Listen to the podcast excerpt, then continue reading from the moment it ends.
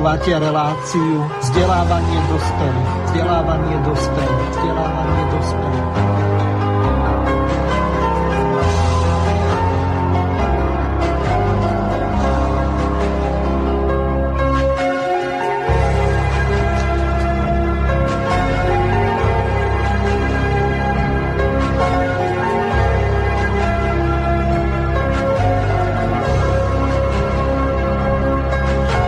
Poslucháčky a milí poslucháči, vítam vás pri počúvaní relácie vzdelávanie dospelých. Zo štúdia Banska Bystrica Juh vás srdečne zdraví Miroslav Hazucha a jeho dnešní hostia, ktorými sú v prvej časti Marian Moravči, ktorý bohužiaľ nebude môcť byť v dnešnej relácii naživo, nakoľko v tomto čase, keď sa bude táto relácia vysielať, respektíve sa už vysiela, tak bude pracovať. Druhým našim hostom je inžinier Jura Janušovský, ktorého pri vítame po úvodnej časti, ktorú sme s Marianom Moravčíkom nahrali na záznam, takže ten si vypočujeme. Marian, dnešná relácia je zameraná na hoaxy, fake news a samozrejme cenzuru na internete. Čo konkrétne si si pripravil alebo čo ťa tak oslovilo? Nech sa páči, ma slovo. Sústredil som sa na ten materiál, čo si mi poslal e, z posledných od Eduarda Chmelára ano. o tom lovení konšpirátorov a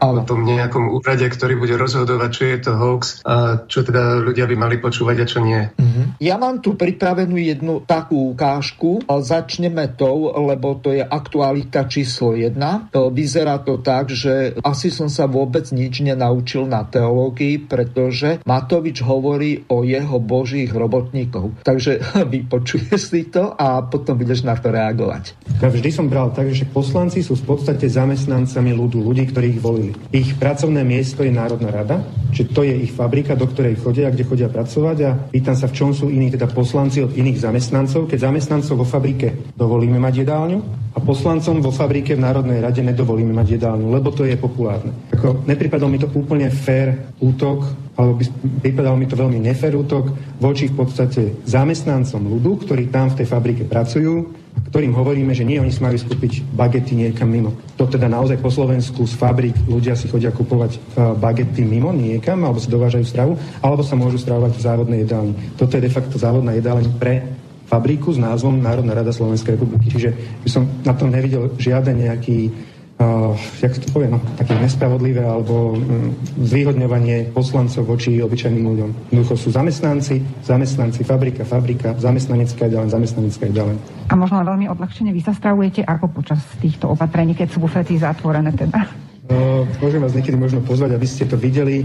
Uh, ten čašník na uh, úrade vlády a keď si objednáte jedlo, tak vám ho donesie. Neviem, či to je, ako to je na základe čoho, ale tiež to predpokladám, že keďže sme asi robotníci, pošli, ktorí si nás ľudia zvolili vo voľbách, tak uh, asi tiež to je v duchu takého závodného stravovania asi. A ja som to aj na Facebooku prirovnal k takému, k takému finále letu že ako Slovensko, ako spoločenstvo sme leteli v lietadle a teraz sme pred pristávaním. Neviem ako vy, ale vo mne vždy je trošku taká nervozita pred tým pristatím, možno sa mi ruky potia a tým pádom je to normálne. Tá nervozita pred tým prístatím je normálna, čiže nenechajme sa tým vyrušovať. A aj tie turbulencie, keď sa opreme o tú pristávaciu dráhu, budú normálne. Budú vychádzať zrazu z kukurice generáli a maršáli a admiráli, ktorí budú hovoriť o tom, ako sa to malo robiť lepšie, ale jednoducho my máme najlepšie výsledky a netreba sa nechať vyrušiť eh, týmito ľuďmi, ktorí budú vo finále poučovať, ako by to robili oni. Teraz je veľmi dôležité bezpečne pristať, a na konci, aby sme si všetci, ak bolo niekedy zvykom, neviem či vy, ale ja som to zažil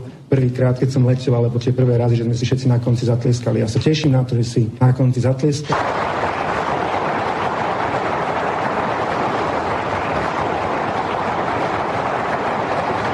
Ale ja som tých ľudí nikdy neoklamal.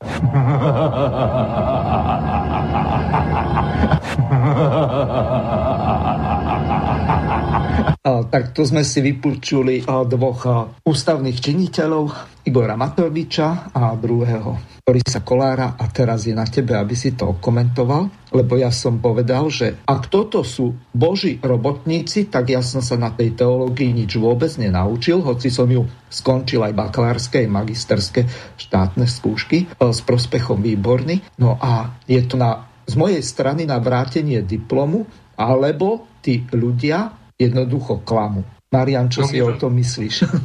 No, Miro, vieš čo, zaskočil si ma tým, pretože toto by som vôbec nepovažoval za nejaké hodné, e, nejakého dlhého komentára. Mňa v princípe uráža ten jazyk a štýl, akým sa mi prihovára predseda vlády a predseda ďalšej vládnej strany. No, no vieš, ale zás na druhej strane, ak sa vrátime k tomu, čo povedal Eduard Chmelar, tak e, títo ľudia nám tu zavedú také pravidla, že e, sloboda slova, sloboda prejavu e, bude úplne paralizovaná, pretože oni sa stávajú do pozície božích robotníkov, oni sa stávajú do pozície sluhov ľudu, pritom samotný Matovič povedal, že sa dá obsluhovať nejakým jeho sluhom, ktorého nazýva čašníkom. Čiže e, oni sa e, na jednej strane správajú, že sú akože zamestnancami ľudu, lenže ľud im, keď si to zoberieme napríklad z hľadiska bežného pracovného pomeru, tak ten zamestnávateľ určuje tomu zamestnancovi plat a je v takej pozícii, že ten zamestnanec buď ten plat príjme, alebo e, si hľadá iné zamestnanie na, to, na tom trhu práce. Lenže títo sú takí zamestnanci, že oni si dajú 5000 platy a či kríza, či nekríza, či koronavírus alebo e, nejaká iná pandémia ich to nezaujíma, oni si tie platy neznížia. Čiže predstav si, že ty prídeš napríklad robiť do banky a povieš, že chceš mať plat ako Rockefeller alebo Rothschild a oni ti povedia, že hľadaj si nejakú psychiatriu.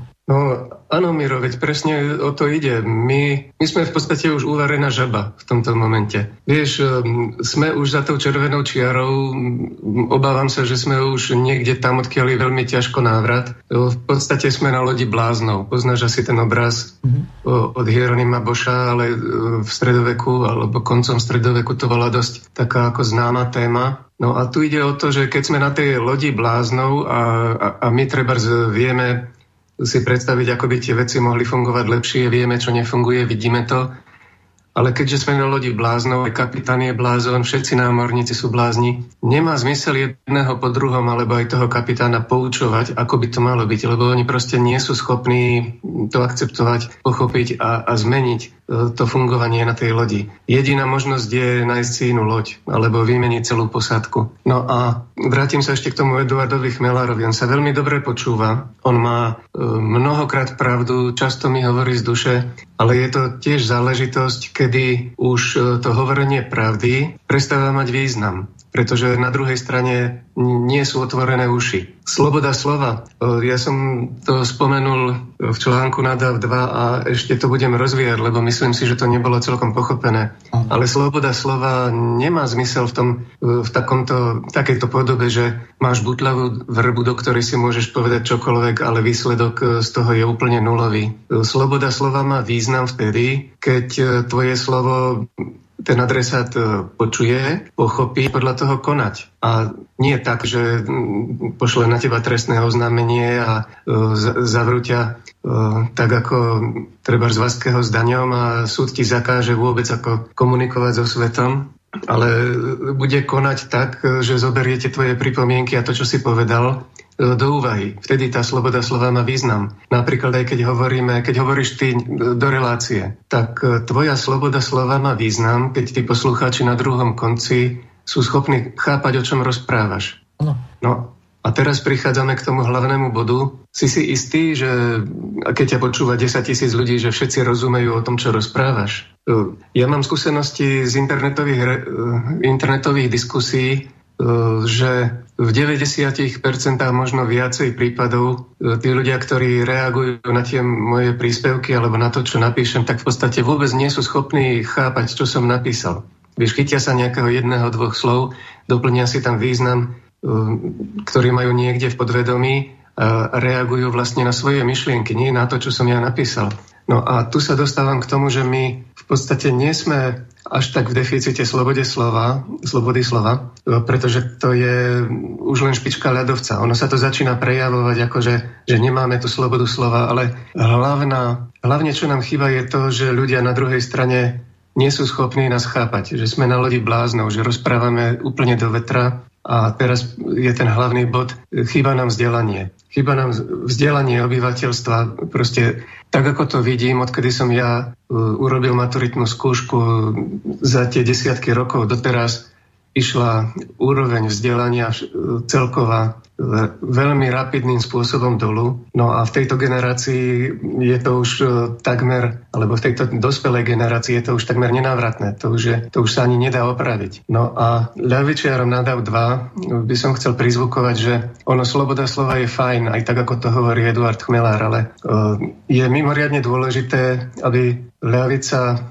akcentovala aj e, právo na vzdelanie. To inak išlo ruka v ruke. Spomeniem rok 1848, čiže tie meru 8 roky, kedy bolo to také celoeurópske revolučné pozdvihnutie. Vtedy aj u nás v Liptovskom Mikuláši e, z hodov okolností tomu bude v nedelu e, bude výročie 10. mája, boli spísané žiadosti slovenského národa. Tam takisto išlo o to, že sa naši predkovia, teda ešte aj tí pred, predchodcovia tých zapridených antisemitov, štúrovcov sa dožadovali slobody slova, aby sa mohlo rozprávať po slovensky, ale ruku v ruke v tom, keď si prejdieme tie žiadosti jednu po druhej, dosť aby mali e, Slováci nielen svoje noviny a svoje tlačoviny, ale aj svoje školy. Základné, stredné a dokonca aj univerzitu. E, pretože akože bez toho vzdelania, bez toho, aby sa ľud vzdelával, sa nemáš komu prihovárať. A presne o to ide. Ty keď chceš povedať nejaké pokrokové myšlienky, keď chceš pôsobiť na ľudí, tak oni musia byť na to pripravení, musia byť vzdelaní. A obávam sa, že tá úroveň vzdelania teraz je taká, že ten liberálno-kapitalistický spôsob vychováva ľudí tak, že absolútne nie sú pripravení počúvať tieto myšlienky, dokonca nie sú pripravení naučiť sa, ako tomuto systému vzdorovať, ako sa postaviť za svoje práva. E, no, rozbehol som sa trochu. Je to e, zhruba v duchu toho, čo si chcel počuť? No e, takto. Ja keď sa na to pozriem a porovnám to s tými meru 8 rokmi v 19. storočí, kedy bojovali aspoň o nejaké tie slovenské gymnázia a o prvú slovenskú univerzitu, ktorá by bola skutočne slobodná, lebo my sme nejakú tú univerzitu aj v Bratislave mali, lenže tam sa vyučovalo v Nemčine, v Maďarčine a v iných jazykoch. To znamená, vtedy sme boli súčasťou Rakúsko-Uhorska. Po Rakúsko-Uhorskom vyrovnaní tak prevládala na Slovensku Maďarčina. Čiže z tohoto hľadiska je to dobrý postreh, lenže zase na druhej strane povedzme si, aká je momentálne situácia. My na Slovensku máme až šialene veľa univerzít, je ich vyše 40 alebo vysokých škôl, pokiaľ tam nemajú tri a viac fakult, tak je to len akože považované za vysokú školu, lenže na čo nám je toľko univerzit, ktoré sú väčšinou humanitného zamerania, čiže vyrábajú de facto byrokratov, úradníkov a neviem koho, všelijakých vzdelancov, ktorí sú prakticky pre chod národného hospodárstva veľmi málo použiteľní a ty si nakoniec doktorom prírodných vied. My potrebujeme tu ľudí, ktorí budú mať technické zameranie a mňa, čo prekvapuje a zaráža, tak je to, že my nevieme povedať ani bez toho, že by sme použili eufemizmus, že chceme obnoviť učňovské školstvo, lebo dnes učen, tak to je niečo dehonestujúce. My tomu hovoríme eufemisticky duálne vzdelávanie. Lenže aké je toto duálne vzdelávanie? Na akej úrovni? Keby sme sa vrátili k tomu, čo bolo eh, začiatkom 20. storočia, keď eh, Tomáš Baťa v podstate až do prvej, eh, pardon, od prvej svetovej vojny až po druhú svetovú vojnu, vrátanie jeho synovca Jana Antonina Baťu, tak oni prevádzkovali tzv. baťovské školstvo, ktoré bolo v podstate duálnym vzdelávaním. Oni chodili do tej fabriky, do tých obuvníckých a iných závodov a tam sa naučili robiť, získali nejaké stredoškolské vzdelanie, čiže tvorili nejaký e, ten nižší manažment na úrovni nejakých tých e, majstrov alebo dielovedúcich a len tí najlepší išli na univerzity. Takže tu je tento problém, že tu sa nejde od píky, ale každý chce byť taký onaký doktor a po, v dnešnej dobe už doktor znamená v podstate buď kúpený titul, alebo zdevastovaný titul toho, ktorý ho poctivo vyštudoval. Áno, Miro, udieraš to na hlavičku, pretože treba si jasne uvedomiť, čo to vzdelanie je. To nie je iba nejaký papier o nejakej kvalifikácii. E, ja sa vrátim do tých e, rokov, ktoré som poznal, keď som ja maturoval. Vtedy to boli všeobecno vzdelávacie školy, sa to volalo. A znamenalo to, že ten stredoškolák, keď e, zložil maturitnú skúšku, tak mal všeobecné vzdelanie. To znamená, že mal nejaký ten základ e, všeobecného, e, vzdiela, všeobecných informácií ľudstva a vedel sa orientovať vo všetkom. Ja som si hľadal taký príklad, ako, k čomu by som to prirovnal. Určite si sa stretol s tým, že je dosť populárna nejaká teória o plochosti Zeme a že ju v súčasnosti aj pomerne hodne ľudí berie vážne. Dokonca som sa dočítal, že niekde v tom kapitalistickom svete, teda aby bolo jasné, že neho, nekydám len do vlastného hniezda, toto nie je záležitosť iba zo Slovenska, ona je bohužiaľ introdukovaná k nám na Slovensko z toho slobodného západného sveta, kde sme to, tento spôsob vzdelávania prevzali ako jednu z hodnôt pilierov? No, takto. E, spýtam sa ťa na jednu veľmi dôležitú vec. E, prečo Rusi alebo iné krajiny majú tzv. zenitné rakety? To znamená, že neletí za horizont, ale len v tom viditeľnom spektre. Alebo prečo taký snajper ktorý strieľa na vzdialenosť povedzme 2 km, počíta už so zakrivením zeme, nielen s vetrom, s teplotou a so všetkým ostatným. Takže toto mi nedáva absolútne žiaden zmysel, pretože jednoducho by ani tá vojenská technika nemohla fungovať, ak by sme nepočítali nielen s gravitáciou, ale aj so zakrivením zeme. Tak kde ale, sme sa áno, tu dostali? Mira, to je, vieš čo, veď presne, to je úplne jasné.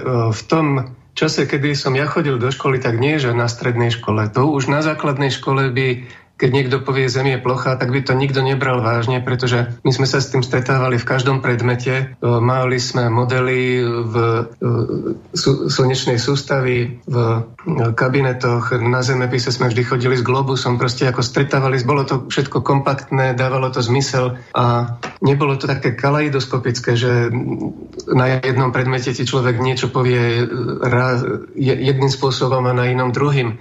Jeden taký vykričný príklad je treba o tom pohlaví a gender. Hej?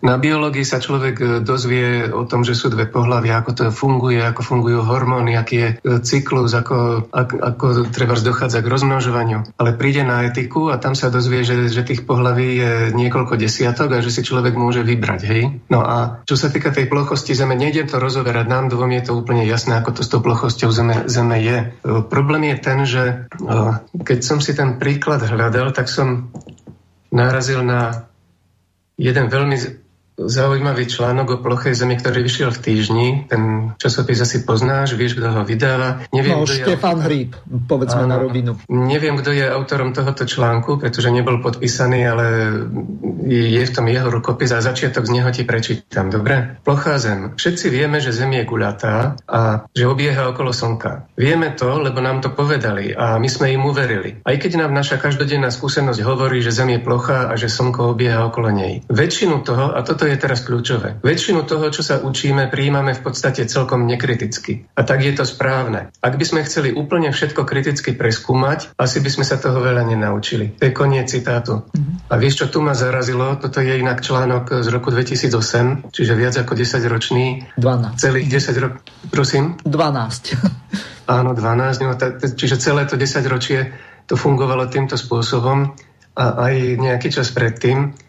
Toto je v kocke taká veľmi presná charakteristika školstva. My za našich čias sme sa učili, že, že, že nám všetko musí dávať zmysel, že musíme rozmýšľať vlastnou hlavou, že tie myšlienky si, tie nové poznatky si musíme zaradiť do nejakého systému a v podstate nás učili, aby sme si veci overovali. Napríklad tá plochosť Zeme. To už pred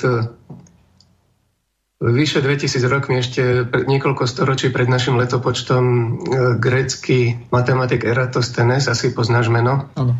V teórii čísel sme sa s ním stretli pri tzv. Eratosthenovom síte, pracoval s prvočíslami. No a on vymyslel v tom čase, on mal klasicky, ako sme mali u Grékov k dispozícii len papier, cerusku a pravítko, kružidlo, také úplne najjednoduchšie veci. Mm-hmm. Žiadne kalkulačky, žiadne prístroje. No a vymyslel veľmi jednoduchý spôsob. Jeho priateľ e, išiel na služobnú cestu alebo obchodnú cestu do Egypta a vedelo sa v tom čase, že v Egypte v určitý čas e, býva slnko v nadhlavníku. No a on mu povedal, keď budeš teda tam, e, tak pozri sa, kedy bude slnko, ktorý deň bude slnko smerovať presne do studne. Vtedy bude ako nad hlavou. No a kým bol jeho priateľ preč, tak Eratosthenes eh, meral dĺžku tieňa na poludne. No a zapisoval si to do tabulky. A keď sa priateľ vrátil, povedal, presne v tento deň to bolo, vtedy sme mali slnko nad hlavou. Eratosthenes eh, jednoduchým podobnosťou trojuholníkov a s takouto tou základnou trigonometriou, čo sa učí na základnej škole, vypočítal, že eh, keď, keďže Zem nemôže byť plocha, keď tam svieti nad hlavou a je to, sme na tom istom poludníku a u nás je tieň, teda v tom Grécku bol tieň, takže musí byť zakrivená. A on z dĺžky toho tieňa vypočítal polomer a bolo to takmer na chlop pre, presne. On to vypočítal, na, keď to prepočítame na dnešnú e, mieru, na 40 tisíc kilometrov a to je menej ako 1% chyba. Víš, takže to tie je úžasné, že pred toľkými storočiami Gréci s takýmito jednoduchými prostriedkami vedeli prísť k takémuto poznatku, ku ktorému môže prísť naozaj každý. E, my, okrem toho, čo si spomínal, môžeme nájsť veľmi veľa ďalších jednoduchých spôsobov, ako sa presvedčíme, ako veci fungujú. Ale tu vidíme, že je to, keďže hríb to nie nie je len tak niekto. To v podstate je tá istá partia ako Smatana, tí, tí istí. Benčík. Dokonca, aj, dokonca aj Hryb osobne je, je v tej partii, ktorá rozhoduje, čo je hoax a čo nie, čo, čo mu veriť a čo nie. Čiže oni cieľene vychovávajú ľudí tak, aby si veci neuverovali, aby ich príjmali nekriticky a aby sa len obzerali na nejakú autoritu, ktorá im potvrdí, áno, tento časopis čítaj, tento nečítaj. No a vrátim sa k tej slobode slova. Vieš, ty môžeš mať stokrát pravdu, stokrát to môžeš úplne jasne vysvetliť tak, že, že ja ti porozumiem. Ale ako náhle niekto povie, že ale tento článok, toto, čo hovorí Hazucha, tak to, to citoval Zem a vek, tam, tam je na to odkaz a vieme, že Zem a vek, že to je zbierka hoaxov, takže neverte ani Hazuchovi, pretože ho cituje Roštaš. Vieš, to sme absolútne v kon koncoch.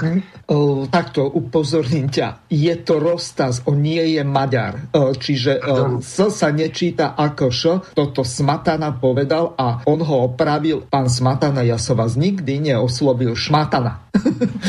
tak, tak sa Tiborovi Iliotovi Rostasovi ospravedlňujem, už si dám pozor na budúce. No, vyviedol som ťa z konceptu. A vráťme sa k tým hoaxom alebo fake news, aby sme vedeli, že kto tu vlastne určuje to, čo je správne alebo nesprávne, čo je vierohodné alebo čo je podstate klamstvo alebo zavádzanie ľudí, lebo o tom to je táto relácia. No vieš čo, ja by som ešte predsa len ostal pri tom vzdelávaní, lebo teraz sme si povedali, ako je to vzdelanie postavené. Že je vyslovene tak, majú sa tam ľudia naučiť memorovať určité veci a za našich čiast to bolo tak, že to, čo je hoax, si si mohol overiť sám.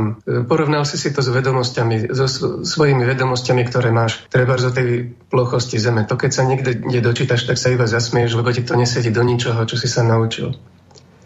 Ale terajšia, terajší stredoškoláci alebo takí priemerne vzdelaní ľudia, tí, keď si to prečítajú niekoľko desiatok krát v rôznych, od rôznych autorov, môžu začať pochybovať a budú hľadať, hľadať autoritu, potrebujú niekoho, kto im povie, ale vieš čo, táto vec o tej plochej zemi, to nie je pravda. No a takýchto detajlov sú desiatky, stovky a to je aj pre nich neúnosné. Vieš, oni sa pustili do bitky s veternými mlynmi. Oni tým, že takto nastavili vzdelávanie, tak si odpilili pod sebou konár. To, e, celá táto spoločnosť e, v podstate nebude môcť fungovať a zosype sa už len preto, že predseda vlády nám e, rozpráva tak, v takýchto prirovnaniach o, o božích robotníkoch a o tom, že, že keď vláda robí nejaké opatrenia a nejaký plán do budúcnosti, takže to je ako keď lietadlo pristáva na zem. Vieš, vieme o tom všetko. No a aby som to konfrontoval, teda čo by to skutočné vzdelávanie malo byť, pripravil, pripravil som si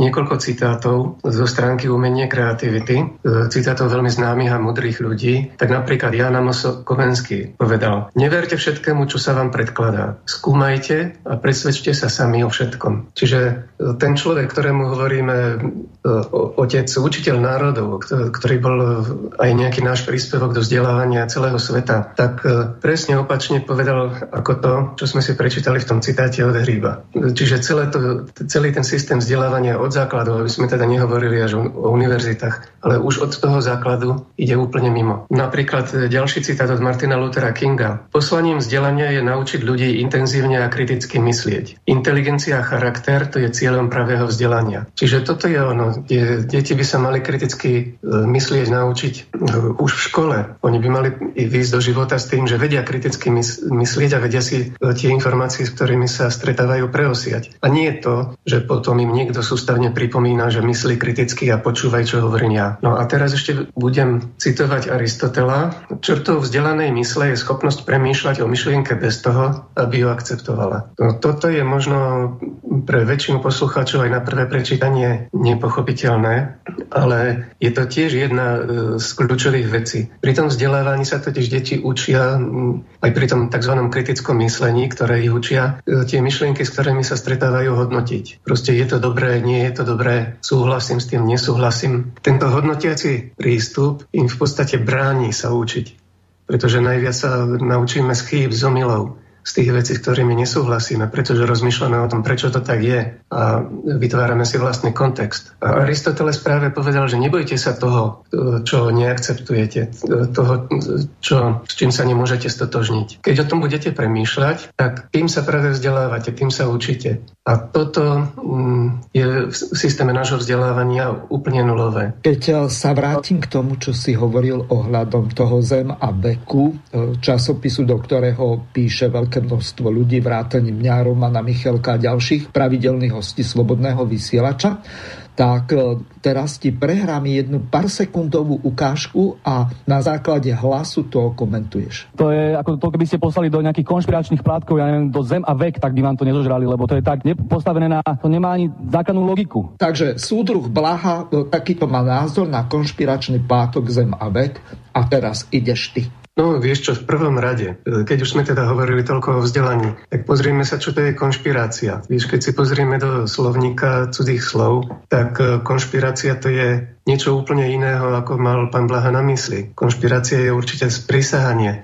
Konšpirátori v tom právom, skutočnom zmysle slova boli komunisti počas e, Prvej Slovenskej republiky vojnovej, ktorí tajne pripravovali Slovenské národné povstanie a mali určité konšpiračné postupy, aby sa neprezradili. Ja ťa ešte zastavím, okrem nejakého spiklenectva, sprisahanectva a podobných, čo ja viem, ohrozujúcich vládnu elitu alebo vládnu moc hnutí, tak to je podľa latinského termínu. Byť jednej mysle, spolu dýchať, spolupracovať, byť rovnakého zamerania. Čiže nemusí to byť len práve nejaké to sprísahanie. No áno, vďaka za tú etymologickú súku o to ide. Tie konšpiračné postupy mali zabezpečiť, aby keď sa rozprávam s druhým človekom, aby som si mohol overiť, že sme tej istej mysle. Že teda e, v tej realite Slovenského národného povstania, v tej prípravy, že my rozmýšľame rovnakým spôsobom smerom k tej vládnej moci. No a v tom prípade slovo konšpirátor by nemalo mať žiaden dehonestujúci obsah. Teraz celkovo to nemám rád to slovo, keď, to, keď sa to teraz v, tejto, v tomto novom kontexte používa. Je to vyslovene dehonestujúce a má to už taký účinok, že keď niekomu povieš, že ten je konšpirátor alebo táto teória, to je konšpirácia, to je v podstate nevenujme tomu pozornosť. To je úplne presný opak tomu, čo hovoril Aristoteles. To je úplné odmietnutie, že vieš čo, túto myšlienku úplne odmietnime a nebudeme sa ňou zaoberať.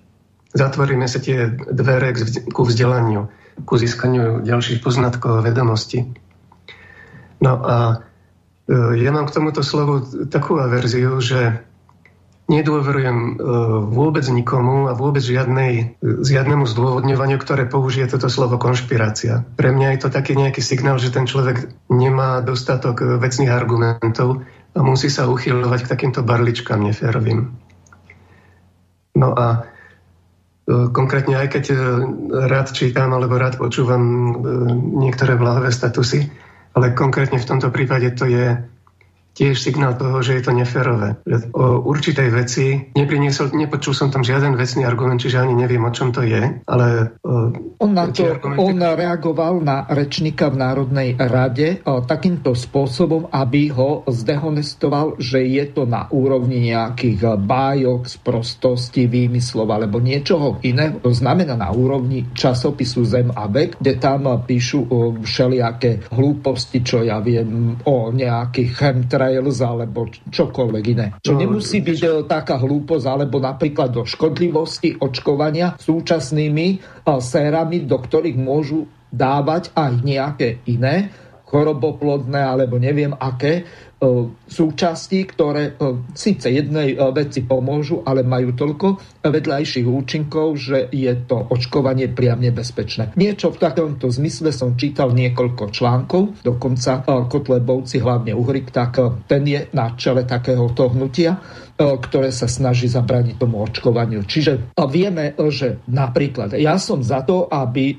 tá kolektívna imunita fungovala takým spôsobom, hovorí sa, že keď je 97% zaočkovaných ľudí, tak tá kolektívna imunita funguje takým spôsobom, že v tej spoločnosti takmer nikto neochorie, respektíve pokiaľ ochorie, tak to nemá nejaké drastické následky, čiže ten organizmus, ten imunitný systém sa s tým vie vysporiadať. Čiže tu ide o to, že keď sa dostaneme na takúto úroveň, že a blok niekoho zdehonestujeme, tak tým pádom, a ešte to použijeme ako vzorový príklad, že čo ja viem, Zemabek píše len úplne úplné hlúposti, nezmysly, fake news, hoaxy alebo čokoľvek iné, tak v tom prípade to už je taká nálepka, že e, toho sa jednoducho nezbavíš. Môžeš tam mať aj e, tisíce e, inteligentných, vysokoodborných článkov, jednoducho prasknúť ti takúto nálepku a končíš. Áno, a to je presne dôsledok toho, tej absencie vzdelania. Ako keby sme rezignovali, a dokonca aj Bláha, poslanci a tí úplne najvi- ľudia najvyššie hore, rezignovali na tú úroveň vzdelania vzdelania ľudí, že si to vedia preosiať sami, že si zoberú do ruky časopis a hm, pozrú si článok a povedia, áno, tento mi niečo dá, hm, tento asi moc nie, pretože moje skúsenosti a vedomosti sú iné. E, proste môžeš e,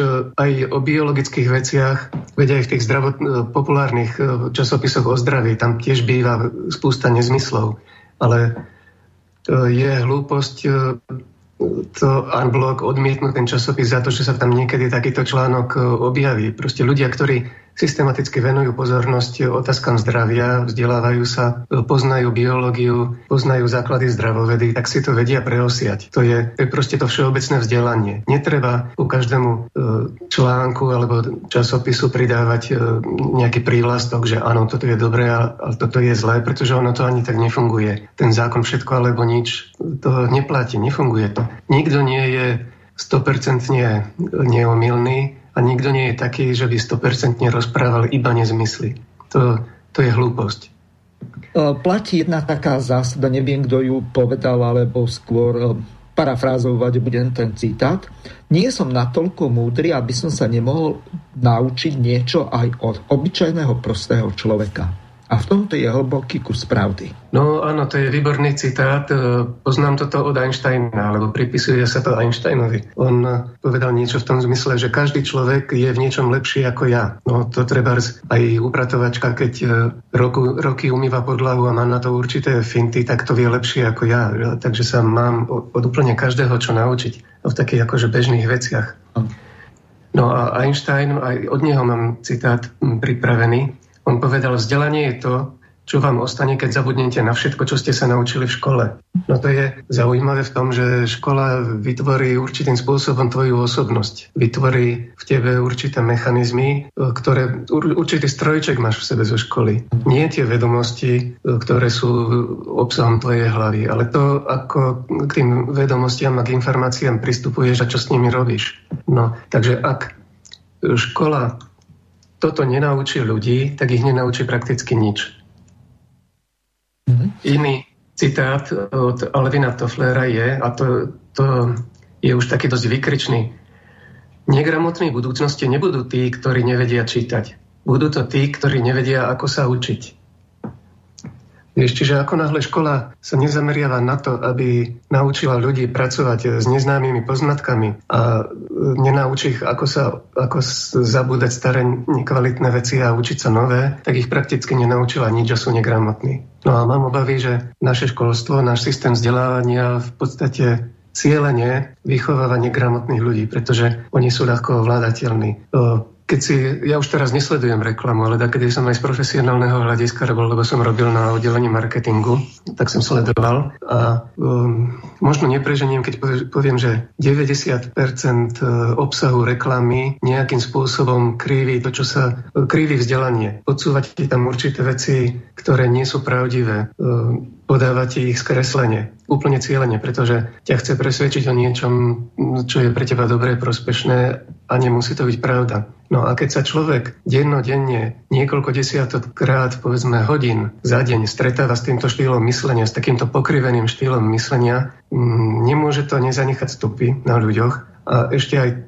to chcem povedať, že škola pripravuje konzumentov, e, aby, aby mali obrazne povedané receptory na reklamu, aby tá reklama, ktorú dostávajú potom celý život, aby e, u nich našla otvorené dvere, aby ju ľudia prijímali a akceptovali. Keby existovalo, keby každý človek mal to kritické myslenie, tak väčšinu reklamy zahodí, že to je blbosť. Ale nefunguje to úplne cieľene. Mám obavy, že, to, že systém chce, aby to nefungovalo. Ja si spomeniem ešte na jeden e, citát e, spred viac ako štvrtstoročia, to bol v prvej polovici 90. rokov, keď som chodil na vysokú školu, tak na katedre katedra histórie nám povedal jeden docent. Úlohou liberálneho buržoázneho školstva je vychovať sprostú mládež, lebo takýmto spôsobom si politické strany zabezpečia svojich voličov na dlhé roky prežitia. To je 100% pravda. To, tento človek bol e, múdry, rozhľadený a veľmi dobre, že vám to povedal a veľmi dobre, že si si to zapamätal.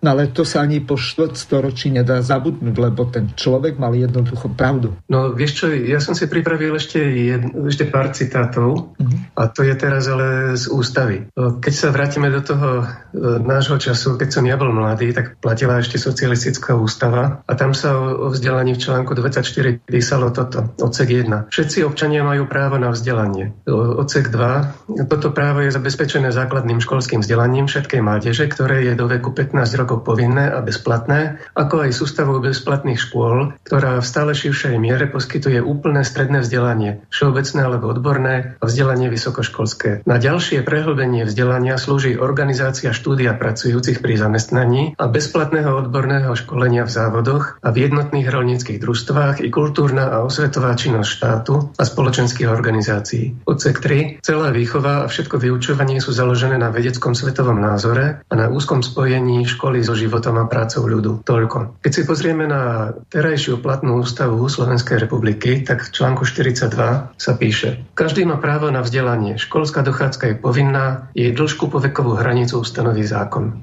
Odsek 2. Občania majú právo na bezplatné vzdelanie v základných školách a stredných školách podľa schopností občania a možností spoločnosti aj na vysokých školách. Odsek 3. Zriadovať iné školy ako štátne a vyučovať v nich možno len za podmienok ustanovených zákonom. V takýchto školách sa môže vzdelávanie poskytovať za náhradu, za úhradu. A odsek 4. Zákon ustanoví, za akých podmienok majú občania pri štúdiu právo na pomoc štátu. Cítiš ten rozdiel? Obrovský. No, jeden z najväčších je ten, že v súčasnom znení sa vôbec nehovorí o kvalite. V tom socialistickom znení bolo napísané, že e, bolo, bolo tam bol kladený dôraz na to, že to musí byť na základe vedeckých poznatkov. To odtiaľ to vypadlo. Už nie je protiústavné vychovávať tých hlupákov, tie, tie generácie hlupákov. Za starého režimu to, by to bolo protiústavné. Ako žiaden učiteľ si nemohol dovoliť tvrdiť e, deťom niečo, čo bolo nevedecké. Dnes môže. No vypadlo to, chápem tú motiváciu. Ono sa to interpretovalo tak, že to vedecké poznávanie, že to je iba ateistické a že to vylučuje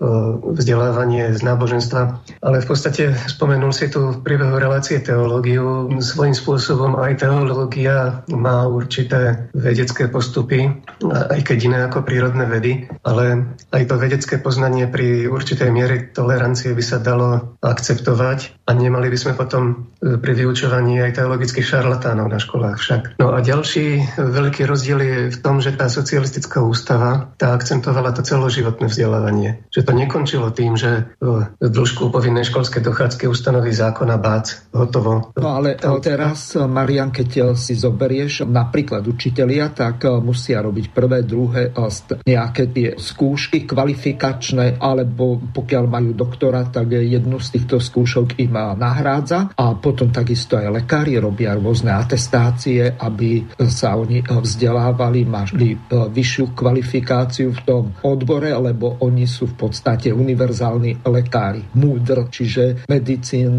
univerzál, doktor. Čiže v podstate tu ide o to, že keď človek pri tom, že aká je dnes situácia, aké je obrovské penzum vzdelania, e, tak e, nejaký polyhistori, ktorí sa vyznali od teológie až po astronómiu, tak v dnešnej dobe už v podstate nie sú. Ak chceš byť v niečom dobrý a dokázať sa v tom presadiť, tak musí sa zamerať na určitý úzky odbor a v takomto zmysle sa vedie aj napríklad to doktoránske vzdelanie. To nie je nejaký univerzálny človek, ktorý sa vyzná v absolútne všetkom a je absolútna špička vo všetkých vedných odboroch. Z toho dôvodu je potrebná úzka špecializácia. Asi toľko. Chcem reagovať na to, čo si povedal. E, chcel som ťa upozorniť, Miro, na to, že pozor na e, tú liberálno-demagogickú fintu. E, ja som hovoril o úplne všeobecných vzde- veciach, čiže o úrovni vzdelania všeobecne. A ty si mi na to argumentoval jednotlivosťou. Vieš, no to, že lekári na sebe pracujú, alebo že sú odbornosti, ktoré, pra- ktoré sa učia celý život, to nie je argument proti tomu, že za socializmu k tomu boli nutení všetci, alebo mali právo na to všetci. Že dokonca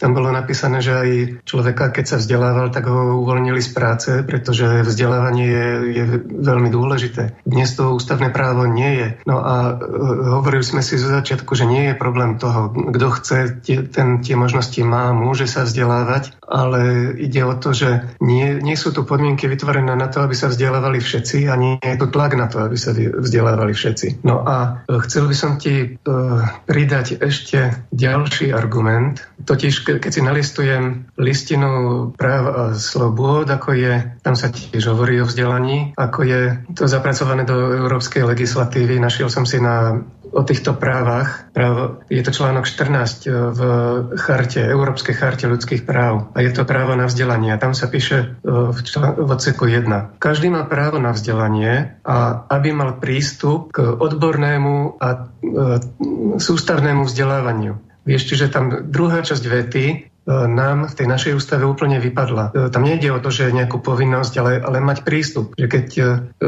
v praxi to znamená, že keď niekde pracuješ a nájdeš si nejak, nejakú formu vzdelávania, tak malo by sa to prejaviť v tom, že ti zamestnávateľ vytvorí také podmienky, aby si sa tomu vzdelávaniu mohol venovať. No, no ja a... ti zo svojej životnej skúsenosti poviem a takisto aj našim poslucháčom, lebo zatiaľ som o tomto nehovoril. Ja som začal hneď po prevrate chodiť na Vysokú školu lesnícku a drevársku vo Zvolenie, teraz je to Technická univerzita. No a e, študoval som popri zamestnaní, lebo za čias toho štátneho kapitalizmu alebo bolševickej byrokracie, tak ja som sa nemohol dostať na vysokú školu, hoci som mal veľmi dobre skončené dve maturity, lesnícku a elektrotechnickú. No a tam sa udiala celkom zaujímavá vec. Ja som ten prerod z toho vzdelávania, kedy ešte pracujúci mohli sa vzdelávať popri zamestnaní prežil. Stačilo jediné vymenenie riaditeľa podniku a zrazu ten ešte bývalý komunistický, ktorý bol v podstate označovaný pri tom prevrate ako nejaký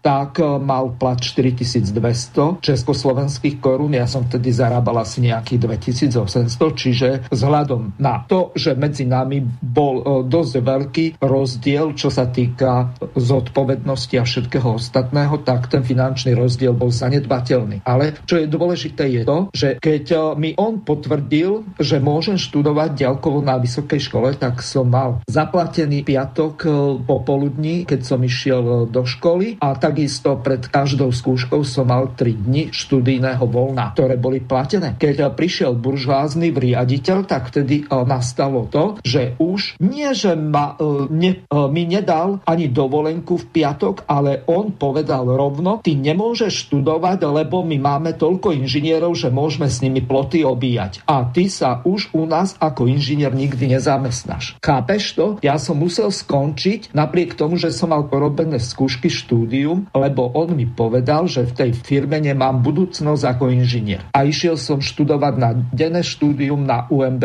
do Banskej Bystrice. Čiže oni mi nechceli už ani na, tie, na to štúdium dať dovolenku, oni jednoducho povedali, nepotrebujeme vás, lebo vytvárate nám, inžinierom, konkurenciu. No vidíš, dokonca to nebolo ani protiústavné, hoci je to inak zaujímavé, že e, naša slovenská ústava je v určitom zmysle aj proti európskym štandardom. No, môžeš no, byť konkrétny? No, e, napríklad tu, ako som mal začatý ten citát, tak druhý odsek hovorí, že, to, to súča- že e, základné vzdelanie je súčasťou toho celoživotného, že to nie je tak ako v našej ústave, že máš základné vzdelanie, dostaneš nejaký papier o kvalifikácii a šmitec a potom už iba sa môžeš rekvalifikovať, keď ťa vyhodia. Ako to berie sa, že člo, člo, e, je to právo človeka sa vzdelávať celý život a musí mu štát na to vytvoriť podmienky. To, čo ma zaráža, to ešte e, myslím, že bude dobre spomenúť, je to, že u nás ľuďom ako keby to ani nevadilo. Je, že to ešte, keď sme spomenuli tie meru 8 roky, tak e, vtedy to bolo cítiť, že ľudia by hovorili, že ja, ja som len ako, že mám, chodil som len 4 roky do ľudovej školy a chcel by som vedieť viac, ale, ale nemôžem, alebo ty napríklad, ako si povedal, áno, chcel som sa učiť. To je možno, že by si sa chcel učiť ani keby si nedostal okamžite uplatnenie, ale pr- proste je to ľudská potreba vedieť viac, vyznať sa vo svete. No a u nás ako keby to ani nebolo cítiť. Ľudia sa nedožadujú vzdelania. A ešte druhá vec, ešte ma zarazilo, aby sme to nezahovorili. Spomenul si, že medzi tebou a riaditeľom bol vlastne faktor iba dvakrát, čo sa týka platu. No, no to ja... ani nebolo dvojnásobok, lebo on mal 4200, dvojnásobok by bolo 5600. Oproti tým 800, čo som ja zarábal. Ja som začínal v nemocnici, no a treba tam, kde som ja začínal, to tie, uh, začína, uh, nástupné platy tie neboli také vysoké, ale treba medzi mnou a riaditeľom nebol faktor ani trikrát. Uh-huh.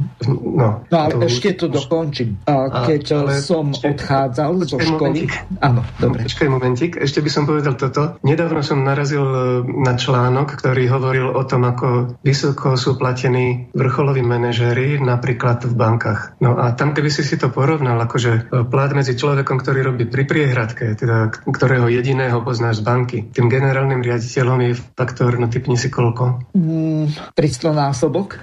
Neviem. No, obával som sa, že povieš 10 krát a on, ono, ty si bol bližšie.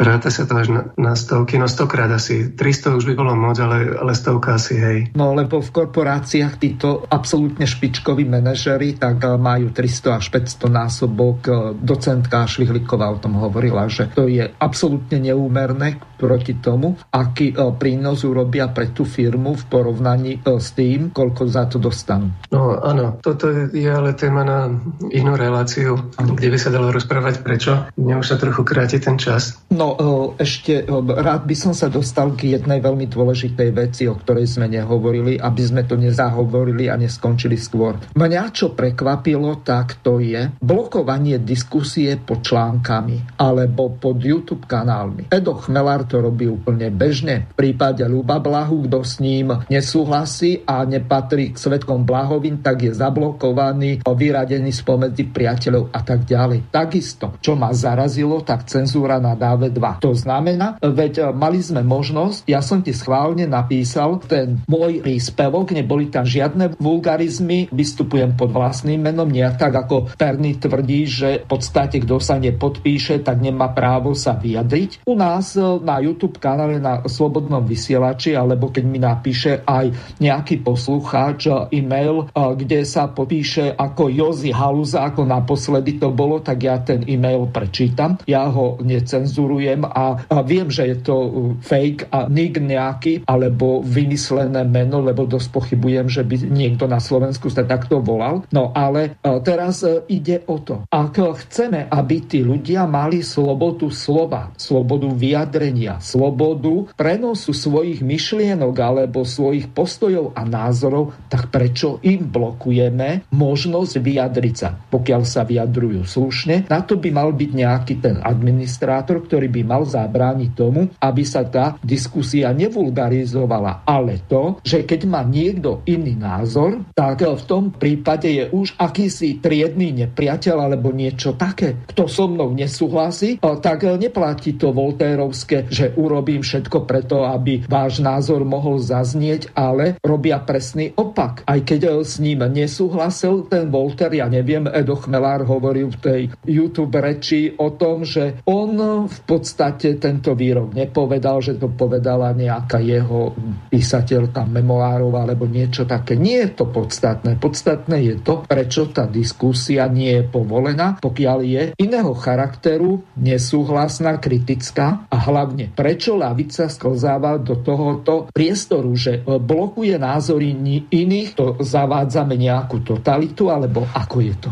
No, Miro, týmto si otvoril veľmi veľa otázok eh, a nedá sa odpovedať na všetky naraz. Čo sa týka tej, toho blokovania diskusí, svojím spôsobom som sa k tomu vyjadril aj v špeciálnom článku na DV, takže odkazujem na to tam, ale chytil by som sa, keďže to sa dotýka bezprostredne tej našej témy a čiastočne to vysvetlí aj to blokovanie diskusí, je to, čo si spomenul ten Volterov výrok, že síce sa vami nesúhlasím, ale budem sa do krvi byť e, za to, aby ste ho mohli prednášať. No, myslím si, že sloboda slova nie je izolovaná sloboda. Ona e, súvisí s mnohými ďalšími. Je to pomerne e, komplikovaná vec. Nemôžeme to vytrhnúť z celého toho spoločenského kontextu a bazírovať, že teraz si nevšímame nič iného a budeme stávať iba na slobode slova. Poviem ti jeden príklad, ktorý sa mi stal z jednej facebookovej diskusie. Chodieval som kvôli tomu, že pracujem ako prekladateľ a chcem sa vyjadrovať správne po slovensky aj na facebookovú stránku učiteľov slovenčiny a mm, sa to nazývalo aj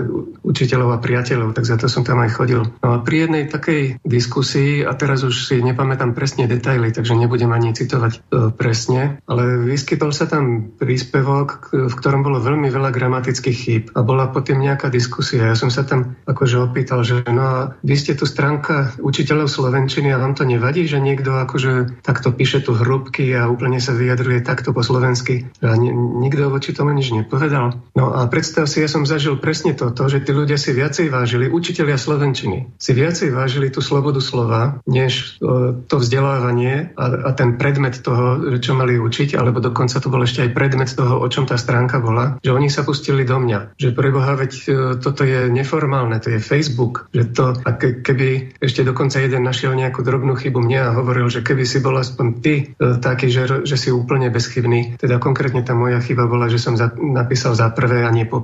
No, e, pretože mňa to ešte v škole učili tak, no a tak to ešte nesiem so sebou. E, poučiť som sa nechal, ale pozri sa na to, že keď sa sústredíme príliš iba na tú slobodu slova, tak proste rezignujeme na vzdelanie. A presne toto veľmi často robia liberáli že sústredia sa na určitú vec, ktorá je z, ich hľadiska dajú jej vyššiu prioritu a nepozorú sa na tú vec ako celok. A v tomto aj si myslím, že robí chybu Eduard Chmelár, že on prijal ich pravidlá hry. E, to sú také pravidlá hry, v ktorých nie, nie je možné vyhrať. On chce byť e, aj pri hájení slobody slova lepší ako oni, ale to je, to je nemožné, lebo oni určujú pravidlá hry. E, vieš, tam stačí, keď hry povie, že ale to, čo ty cituješ, tak to nebudeme brať do úvahy, lebo to napísal Rus, alebo napísali to v zemi a veku. No o, dobre, ale my tu máme nejaký intelektuálny šovinizmus, že na základe toho, že to napíše Rus alebo Číňan, tak to je a priori hlupák, e, ktorého nemusíme brať vážne, alebo ako je to?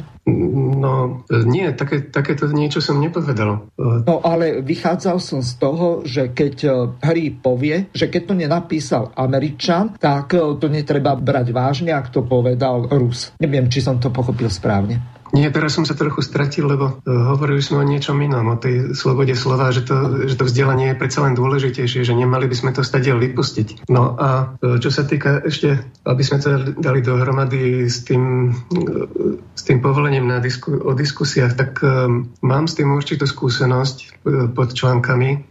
Keď ti pod článkom diskutujú ľudia, ktorí nemajú dostatočné vzdelanie o tom predmete, o ktorom je článok, e, tak ti to v podstate znehodnotia. Ja som e, v tom článku o slobode slova pre levičiarov, čo som vydal, tak som napísal aj to, že sloboda slova to nie je iba právo sa vyjadriť. To vo väčšie, oveľa väčšej miere je právo dostať sa k tým informáciám, ktoré te zaujímajú, čiže hlavne je to právo o počúvaní. No a jeden človek, ktorý proste má potrebu sa vyjadriť a dožaduje sa toho, zaberie veľký priestor na diskusii, odradí mnohých ľudí, ktorí by mali čo k tomu povedať a ktorí tú záležitosť pochopia a tým pádom ti tú diskusiu znehodnotí. No dobre, jedna vec mi veľmi dôležitá prišla na rozum a to je tzv. trolovanie. To znamená, že sú nasadení provokatéry, ktorí dehonestujú tú diskusiu. Lenže úlohou toho administrátora alebo toho správcu tej diskusie alebo nejakého moderátora lebo napríklad na DAVE e, zaviedli systém, že musí cez určité sito kontroly, cez nejakého cenzora ten diskusný príspevok prejsť. V opačnom prípade sa tam vôbec nezobrazí. Ak tam napíšem ja, tak to je unblock, všetko zablokované. Toto ma vytáča do nepríčetnosti z toho dôvodu, že ja no, už teraz nepíšem, ale kvôli tejto relácii som tam napísal a ty z hodou okolností si tam bol a mal si možnosť e, si pozrieť to, čo som napísal a hneď som ti položil otázku, lebo ty tam vkladaš nejaké články, máš prístup na tú web stránku, že prečo sa to tam neobjavilo. To ma irituje. No, vieš čo, keďže som aj súčasťou tejto redakcie, ono by bolo nekorektné. Mm, ja som tam proste prišiel v tom, kedy tieto pravidla už platili a ja akceptujem. Vieš, ja úplne chápem tie dôvody, alebo že ľudia môžu mať dobré dôvody preto, aby takéto pravidlá zaviedli. No a e, ako tímový hráč e, ich akceptujem a nebudem ich zatiaľ spochybňovať, alebo aspoň nie verejne. No teraz si ma síce zaskočil, ale pokračuj ďalej ďalej. No vieš čo, lebo chcel som tiež... Uh, lebo uh, mne prišlo uh, nejaké to uh, štrougalovské či jakešovské. Aj keď pravdu nemáme, stranu si rozvrácať nedáme. Čiže uh, z tohoto hľadiska vyplýva jedna zásada. Uh, sme jedna banda, robíme jednu demagógiu alebo politiku alebo ideológiu a pokiaľ nám niekto nepasuje do krámu a ne, kope s nami, tak kope proti nám a toho treba zlikvidovať. To sme sa akože dostali na úroveň úrovni ľavice do nejakej novej totality a potom máme my vôbec právo kritizovať nejakého hríba, harana, čo ja viem, koho týchto liberálov alebo uh, Šúca uh, a ďalších, čo ja viem z denníka N alebo z, z Osme a z iných portálov? No vieš, ale pochop, predstav si, že uh, z tých ľudí, ktorí čítajú tieto články, tak nerobím si ilúzie, že väčšina tomu rozumie. Pravdepodobne iba menšina, pretože väčšina z nich prešla tým vzdelávaním liberálnym No a no, úplne bežne sa stávalo aj v tých diskusiách na DAVE, že sa tam objavovali ľudia, teda už to malo prakticky charakter trollingu, že keď bol ten článok o čomkoľvek, tak človek kritizoval smer, že proste aký je ten smer úplne na nič. A, no a na nič je, to je objektívny fakt, o tom nie je ani e, možnosť pochybovať. No a no, e, teraz no, sa budeme správať ako svetkovia Ficovi, svetkovia Pelegriniho, svetkovia Počiatkovi, alebo Kaliňákovi, alebo koho? No nie, vieš čo... Mončičky čo sa... Beňovej, alebo koho? ja by som to odporúčal takto nebrať. Vieš, čas je pomerne vzácný, aj teraz tento náš náš. Ano. Keď sa napíše článok o niečom, tak on prakticky definuje tému, o čom by mala byť diskusia po článkom. Je to úplne jedno, či sa tam objavia nejaké komentáre, či, či sú pravdivé alebo nepravdivé. Vieš, on tam môže byť, stáva sa, že sú tam siahodlhé traktáty, z ktorých by každý jeden z nich by mohol byť ďalším článkom a môžu byť pravdivé, ale oni prinášajú veľmi málo do tej diskusie, ak sa netýkajú toho, čom je napísaný ten článok. Vieš, čiže to nie je a priori, tento odmietavý prístup nie je a priori v tom, že odmietam toho človeka alebo odmietam to, čo rozpráva. Ako náhle sa to netýka tejto témy, tak, e, tak to prekáža. Lebo e, tí ľudia, ktorí si ten článok otvorili, začali ho čítať, tak tých zaujímala tá téma téma. No a e, presne takisto by som reagoval, dajme tomu, keby som rozprával niečo pred 200 ľuďmi. No a keby sa tam objavil jeden človek, ktorý sa rád počúva, začal by rozprávať o niečom úplne inom, e, tak aj keby bol profesor, tak, e, tak veľmi zdvorilo by som ho vypoklonkoval preč, že prosím vás, ale my sme tu všetci, všetkých nás 200 je tu kvôli niečomu inému, máme vyhradený čas a vy nám ho vyplňate niečím úplne iným. Ano. Vieš, takže to nie je tým, že by, ten, že by som chcel umlčať niekoho, kto so mnou nesúhlasí alebo kto hovorí proti mne. Takže to bola úvodná časť dnešnej relácie a teraz vítam naživo pána Juraja Janošovského, pána inžiniera Janošovského. V tej predchádzajúcej časti sme si vypočuli doktora Mariana Moravčíka. Juraj, počujeme sa? Počujeme sa, pozdravujem všetkých, ktorí majú naladený slobodný vysielač a chcem povedať, že obaja ste ma e, oslovili aj e, témou, aj spôsobom, ako ste sa jej zmocnili. Najmä chcem oceniť to, že hoci e, sa jednalo primárne o slobodu prejavu, tak ako zlatá niť sa celou tou hodinou niesla otázka vzdelania ako jedného z princípov demokracie. A myslím, že jak vy, tak e, Marian Moravčík to veľmi e, precízne formulovali a myslím si, že je to inšpirácia pre všetkých, ktorí nás e, počúvajú, lebo mám pocit, že to, čo sa deje dnes v spoločnosti, tak je akýmsi pučom proti rozumu, proti vzdelaniu v tom najširšom slova zmysle. A ak má mať diskusia nejaký význam, tak je to predovšetkým určitým spôsobom e, informácia o tom, čo nás môže čakať, ak zostaneme ticho. V tom kontexte si myslím, že je to vec, ktorá má mimoriadný význam a mala by sa stať e, súčasťou nejakého širšieho verejného diskurzu. Takže, pán Hazucha, tlieskam.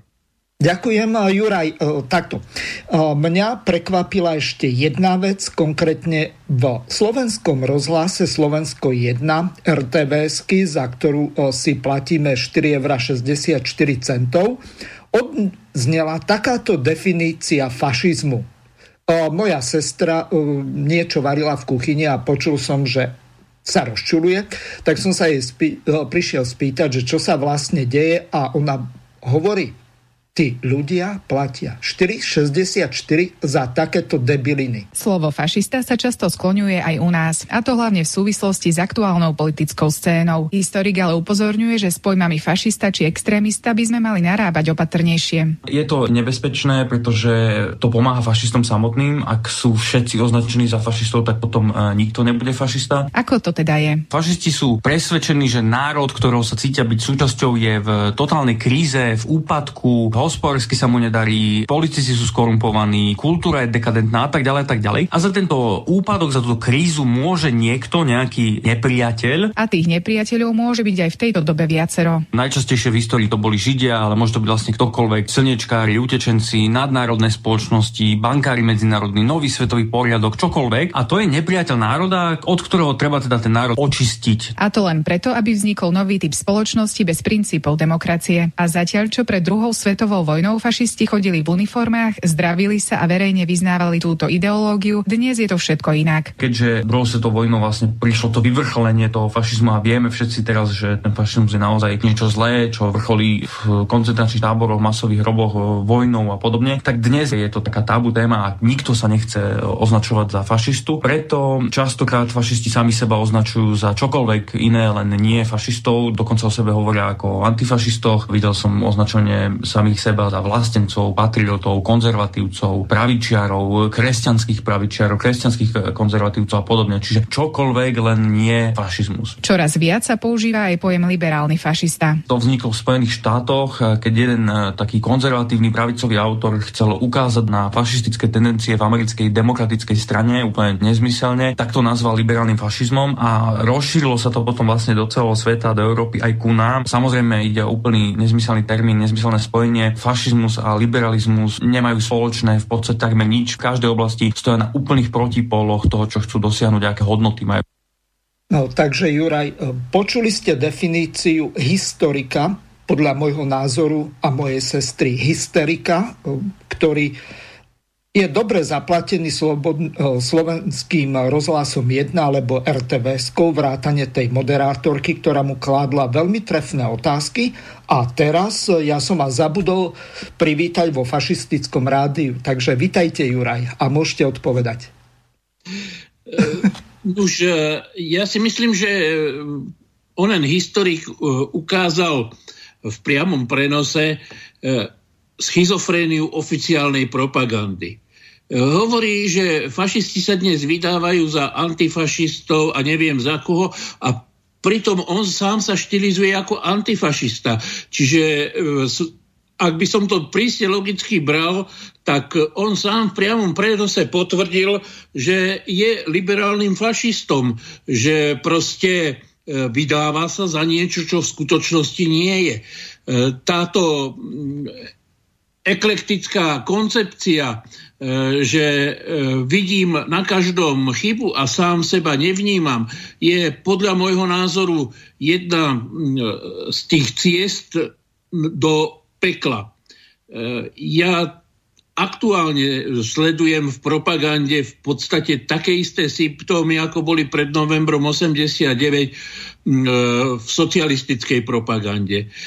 Ľudia jej prestávajú veriť, začínajú pochybovať a myslím si, že eh, ak by som to dal do kontextu s tými vecami, ktoré prebiehajú v spoločnosti s pandémiou koronavírusu, tak ak by som bol profesionálny propagandista, tak vymyslím niečo podobné, aby som zastavil túto tendenciu. Eh, máme dnes eh, v podstate vládu, ktorá sa mocensky alebo demonstráciou moci a sily pokúša zvrátiť túto tendenciu. E, stále menej ľudí z rozmýšľajúcich a kriticky rozmýšľajúcich je ochotných pristúpiť na túto diabolskú hru. Existuje ilúzia, že akoby väčšinová spoločnosť súhlasila s tým, čo sa e, v systéme deje a ako sám seba interpretuje. Ale podotýkam, že to je akési e, spoločné alebo verejné spoločenské e, úzusy, ktoré vytvárajú e, zdanie, že všetko je v poriadku. Myslím, že Marian Moravčík tu hovoril o tom, že každý jednotlivo sa obáva vystúpiť proti celku a pripomína mi to tú známu Andersenovú rozprávku v ktorej dieťa vykríkne, že král je nahý. Čiže e, my sme dnes podľa môjho názoru v etape, kedy čakáme na e, dieťa, ktoré e, odhalí tú dubióznosť, tú neschopnosť, tú dekadentnosť súčasného systému a zrúti sa ako domček z kariet. Myslím si, že propaganda i tá súčasná poviem liberálno-fašistická, ktorá vytvára e, nepriateľov, ktorá e, funguje na princípoch stále ostrejšej cenzúry a uplatňovania e, politickej moci v takej demokratickej oblasti, ako je sloboda názorov, podľa môjho názoru sa začína dotýkať veľmi širokých okruhov obyvateľstva je to mm, to, čo ma teší. To, čo, z čoho mi behá mráz po chrbte, je to, čo ste spomínali v prvej časti, že vyrastá tu generácia e, intelektuálne, informačne, vzdelanostne zaostalých ľudí. Ja pripomeniem, e, málo kto mm, to môže e, vidieť v dobových dokumentoch e, pri útoku na východ Drangnach Osten Bo- Borman razil tendenciu, že slovanské národy majú slúžiť e, Nemcom e, svojou prácou. A tvrdil, že bude postačovať, ak e, sa budú vedieť naučiť počítať do 100 a základy abecedy.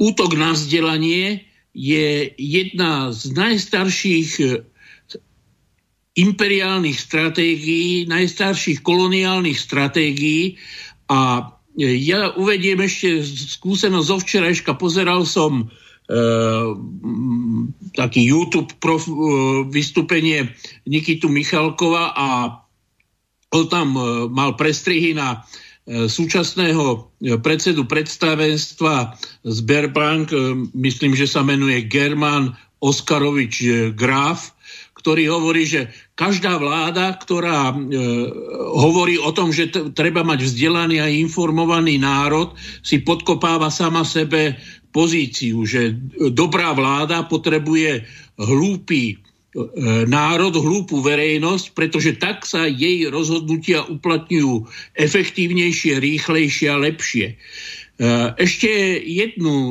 vec, ktorá ma upútala v u toho Nikitu Michalkova bolo zverejnenie dokumentu Organizácie spojených národov z roku 2006 e, o tom, ako má vyzerať rok 2030 e, na svete.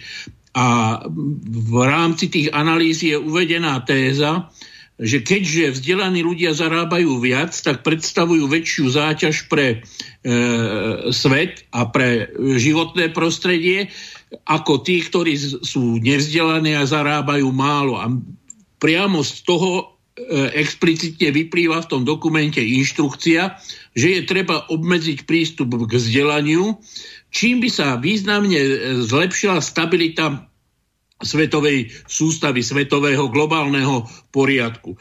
Takže vidíte, že to, čo sa deje dnes, nie je nejaká e, náhodná epizóda nejakého e, aktívneho blbca, e, ktorý dostal inštrukcie na americkej ambasáde a sám dobre nevie, o čom to je, ale že to je e, široko koncipovaný projekt, v rámci ktorého prichádza k debilizácii. Debilizácii civilizácie, k, jej všeobecnému úpadku, pretože exekutívy a tí, ktorí vládnu, majú mať ľahšiu prácu a väčšiu autoritu. No Jura, ja tu mám eh, spomenutý príspevok eh, Eduarda Chmelára, kde sa venuje cenzúre a hoaxom, tak eh, aby to naši poslucháči si vypočuli. Je to síce pomerne dlhé, to, ja som to síce zostrihal na nejakých 14 minút, tak si to vypočujeme. Aby podstatné veci z toho neodišli, tak je to v takomto znení, ak náhodou som na niečo dôležité neprišiel, alebo som to vynechal, tak si to môžete pozrieť na web stránke, pardon, na YouTube kanále Eduarda Chmelára. V poslednom období u nás i vo svete prudko rastie tendencia pranierovať, škandalizovať, kriminalizovať alebo iným spôsobom postihovať dezinformácie a falošné správy. Zašlo to až tak ďaleko, že za dezinformácia hoaxy začali byť čoraz častejšie označované všetky informácie, s ktorými samozvaná skupinka nesúhlasí, nerozumie im alebo má k ním subjektívne výhrady. V niektorých prípadoch sú za hoaxy dokonca absurdne vyhlasované aj vtipy. Priznám sa, že dlho som takéto trendy podceňoval. Primitívom, ktorí takto kádrovali niektorých autorov i médiá, som sa skôr vysmieval. A celú záležitosť som vnímal skôr okrajovo, pretože som sa venoval viac politike ako analytickej činnosti. Programové vyhlásenie novej vlády, ktoré urobilo zlovu na konšpirátorov a určovania majiteľov pravdy štátnu politiku a sľubuje prísnejšiu reguláciu sociálnych sietí a trestnoprávne postí za šírenie dezinformácií, informácií ma však prinútilo začať brať tieto praktiky vážne a vrátiť sa k pôvodnej profesii, pretože som presvedčený, že nám reálne hrozí plazivý návrat cenzúry. A to takým spôsobom, že väčšina občanov na to buď nepríde, alebo na to nestihnú zareagovať a uvaja ich ako žaby v hrnci. Tým skôr, že novinárom, ktorí by mali byť strážnymi psami demokracie, takéto ohrozenie slobody prejavu vraj neprekáže. Nečudo, že novodobí politrúkovia zajasali a považujú takéto záväzky štátu za prelomové. Skôr ako prejdem ku konkrétnym príkladom, musíme si ozrejmiť historický a filozofický kontext takýchto praktík. Obhajcovia štátnych zásahov do slobody prejavu zabránia najčastejšie tým, že hoaxy sú pre spoločnosť škodlivé, že sami občania si želajú zakročiť proti konšpiratívnym médiám a že to v žiadnom prípade nemožno považovať za cenzúru. Slovo cenzúra pochádza z latinského cenzeo cenzere a znamená hodnotiť. Na hodnotenie spisov si počas stredoveku vytvorila autoritatívny monopol církev. Zdôvodňovala si to aj tým, že sami veriaci žiadali svojich kňazov, aby im pomohli zorientovať sa v tom, čo je pravdivé a čo nie, čo je správne a čo nie a tak ďalej a tak podobne. Keď sa však objavil konkurent cirkevnej autority v podobe reformácie, cirkev sa rýchlo zorientovala a z individuálnych odporúčaní sa stali všeobecne záväzné nariadenia. Jeden z konkrétnych výsledkov Tridentského koncilu sa v roku 1557 stalo prvé vydanie zoznamu zakázaných kníh, ktorý vošiel do dejín pod názvom Index Librorum Prohibitorum. Index dodnes zostal symbolom a synonymom brutálneho obmedzovania ľudského ducha, potláčania slobody myslenia a symbolom odvekej tvrdosti cirkevnej cenzúry. Treba však zdôrazniť, že v období, kedy zoznam zakázaných kníh vznikol, slobodu prejavu nikto nepožadoval. Nemáme žiadne záznamy, ktoré by potvrdzovali alebo aspoň naznačovali, že by cenzúra niekomu prekážala. Vôbec prvým mysliteľom, ktorý sa ozval proti zakazovaniu spisov so závadným obsahom, bol v roku 1580 francúzsky filozof Michel de Montaigne. Knihy, ktoré podľa vtedajšej rozšírenej mienky ohrozovali mravnosť a vzdelanosť alebo vznikali pochybnosti o ich pravdivosti, navrhoval ignorovať, nie trestať. Vyzdvihoval úlohu vlastného úsudku, vkusu a výberu. Európske chápanie slobody prejavu sa vyvinulo zo sporu dvoch veľkých mysliteľov.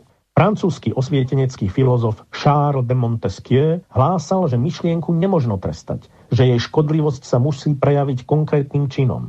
Zákony by mali stíhať iba reálne zločiny, kým urážkami treba pohrdať, nie trestať. Tieto názory odmietol jeho nemecký kolega Hegel, striktný odporca slobody myslenia, podľa ktorého je zločinom aj urážka na cti, ohováranie, zosmiešňovanie zákonov a vyzývanie k vzbure.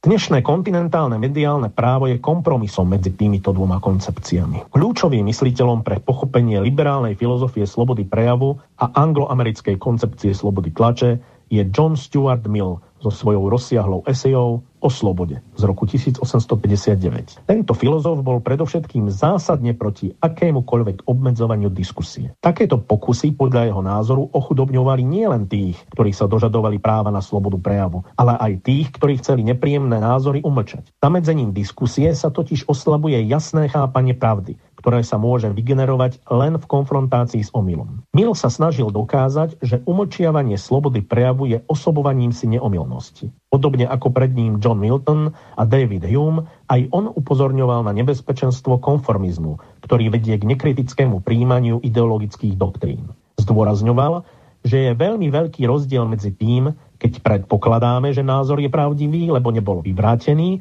a tým, keď si osobujeme jeho pravdivosť s cieľom nepripustiť jeho vyvrátenie. Človek je podľa neho schopný korigovať svoje chyby iba v diskusii. Skúsenosť sama nestačí. Potrebujeme diskusiu, ktorá nám ukáže, ako máme skúsenosť interpretovať. Mill striktne odmietal vyčleňovanie akýchkoľvek názorov za hranicu nepochybnosti, a teda nediskutovateľnosti. Neuznával delenie názorov na priateľné a extrémne, kým sa v diskusii nedokáže ich pravdivosť. No ani takýto názor nemôžno prijať ako konečný, lebo pravda je súčasťou užitočnosti, ktorá má subjektívny charakter. Inými slovami, akákoľvek poctivá diskusia o otázke užitočnosti je nemožná, kým smie takýto argument používať len jedna strana sporu. Boj proti názorovým stereotypom je vôbec najdôležitejšou časťou úvah Johna Stuarta Milla. Konformné názory a ideologické dogmy nepredstavujú žiadnu duchovnú silu vo vedomí ľudí. Ich platnosť sa vyznáva iba zo zvyku. Takíto ľudia strácajú schopnosť vlastného myslenia a hľadajú niekoho, kto by im určil mieru konania. Za prototyp slobodného uvažovania označil Mill Sokratovskú dialektiku. Sokrates totiž presviečal každého, kto slepo prijímal bežné názory prevládajúcej mienky, že neporozumel problému. Tento antický filozof rúcal doktríny, no vlastným názorom nepridával konečný zmysel. Usiloval sa len pomôcť ľuďom nastúpiť na cestu hľadania pravdy, uvedomujúci svoju nevedomosť. Toho istého dôvodu Miel bránil právo na slobodu prejavu aj tých, ktorí podľa neho prekračujú hranicu slušnosti. Najhorší prečin, akého sa možno v diskusii dopustiť, je označiť tých, ktorí zastávajú opačnú mienku za zlých a nemorálnych ľudí.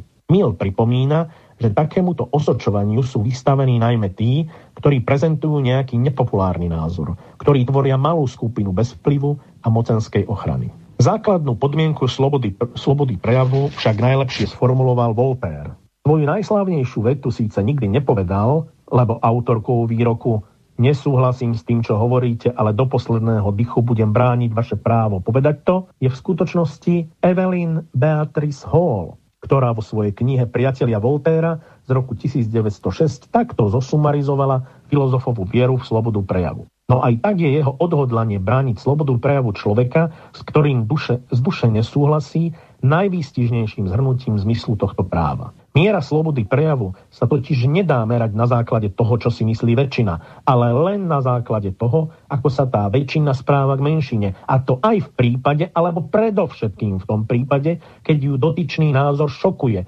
poboruje alebo iným spôsobom znepokojuje. Práve na tieto myšlienky nadviazal francúzsky mysliteľ Alexis de Tocqueville v klasickom diele Demokracia v Amerike z roku 1835. Tocqueville ako prvý pochopil riziká, ktoré zo sebou nesie formálna sloboda prejavu. Upozorňoval, že liberalizácia tlače nedokázala zabrániť prehlbovaniu konformizmu a názorových stereotypov, čo sa ešte v 18. storočí považovalo za jeden z jej hlavných cieľov. Ľudia začali veriť názorom v tlači bez toho, aby vedeli prečo. Túto tendenciu považoval Tocqueville za veľmi nebezpečnú. Tvrdil, že takej, v takejto spoločnosti je najväčším nepriateľom slobody verejná mienka, ktorá vedie k uniformite, strate individuality a ktorá môže vyústiť až do stavu nazvaného tyrania väčšiny. Hrozbou pre demokraciu nie je extrémna sloboda, ale nedostatok záruk proti tyranii. Tocqueville zdôrazňoval, že napriek liberálnym zákonom nepozná krajinu, kde vládne menej slobodnej diskusie ako v Amerike. Sloboda je iba formálna. V skutočnosti sú autory s odlišnými názormi, ako pánujú vo väčšinovej spoločnosti, odsudzovaní alebo prenasledovaní. Pod nátlakom verejnej mienky klesá ochota obhájiť voči väčšine vlastnú pravdu. V 20. storočí tieto úvahy rozvinul Erich Fromm. Upozornil, že právo vyjadrovať svoje myšlienky má význam iba vtedy, ak sme schopní vlastné myšlienky vôbec mať. Formálne garantovaná sloboda sa môže stať bezcenná, ak ju nebudeme vedieť využívať. Až pričasto zabúdame, že moderný človek sa ocitol v situácii, kedy mnohé z toho, čo si myslí a hovorí on sám, je to isté, čo si myslí a hovorí, každý iný, čo sa na neho valí z nespočetných mediálnych kanálov. Strácame schopnosť myslieť originálne, sami za seba. Teda jedinú vlastnosť, ktorá dáva zmysel požiadavke, aby nikto nemal právo zasahovať do nášho prejavu alebo spôsobu myslenia. Podliehame verejnej mienke, chceme byť súčasťou väčšiny a našim vlastným skúsenostiam neraz veríme až potom, čo ich potvrdili médiá. Je to svedectvo o rastúcej neschopnosti individua vydržať sám žiť. Kontrola a nesloboda teda rastie zo dňa na deň, nie na základe direktívnych nariadení a represívnych opatrení, ale ako výsledok širokého spoločenského konsenzu, ktorý akceptovala verejnosť v dôsledku neschopnosti jednotlivcov stáť proti väčšine. Tento konsenzus vyprodukoval súbor samozrejmých práv, ktoré sa pri absencii ich akejkoľvek verifikovateľnosti stávajú vierou. A tak slubujeme vernosť demokracii, hoci nás poháňa motiv zisku. Mocenskú svoju vôľu považujeme za dodržiavanie právneho poriadku. Rozširovanie imperiálneho vplyvu vyhlasujeme za podporu utláčaným. Utajovanie dôležitých informácií nazývame informačnou kampaňou. A všestranné poníženie človeka označujeme za jeho definitívne oslobodenie. Moc v zajatí vlastných lží musí falšovať.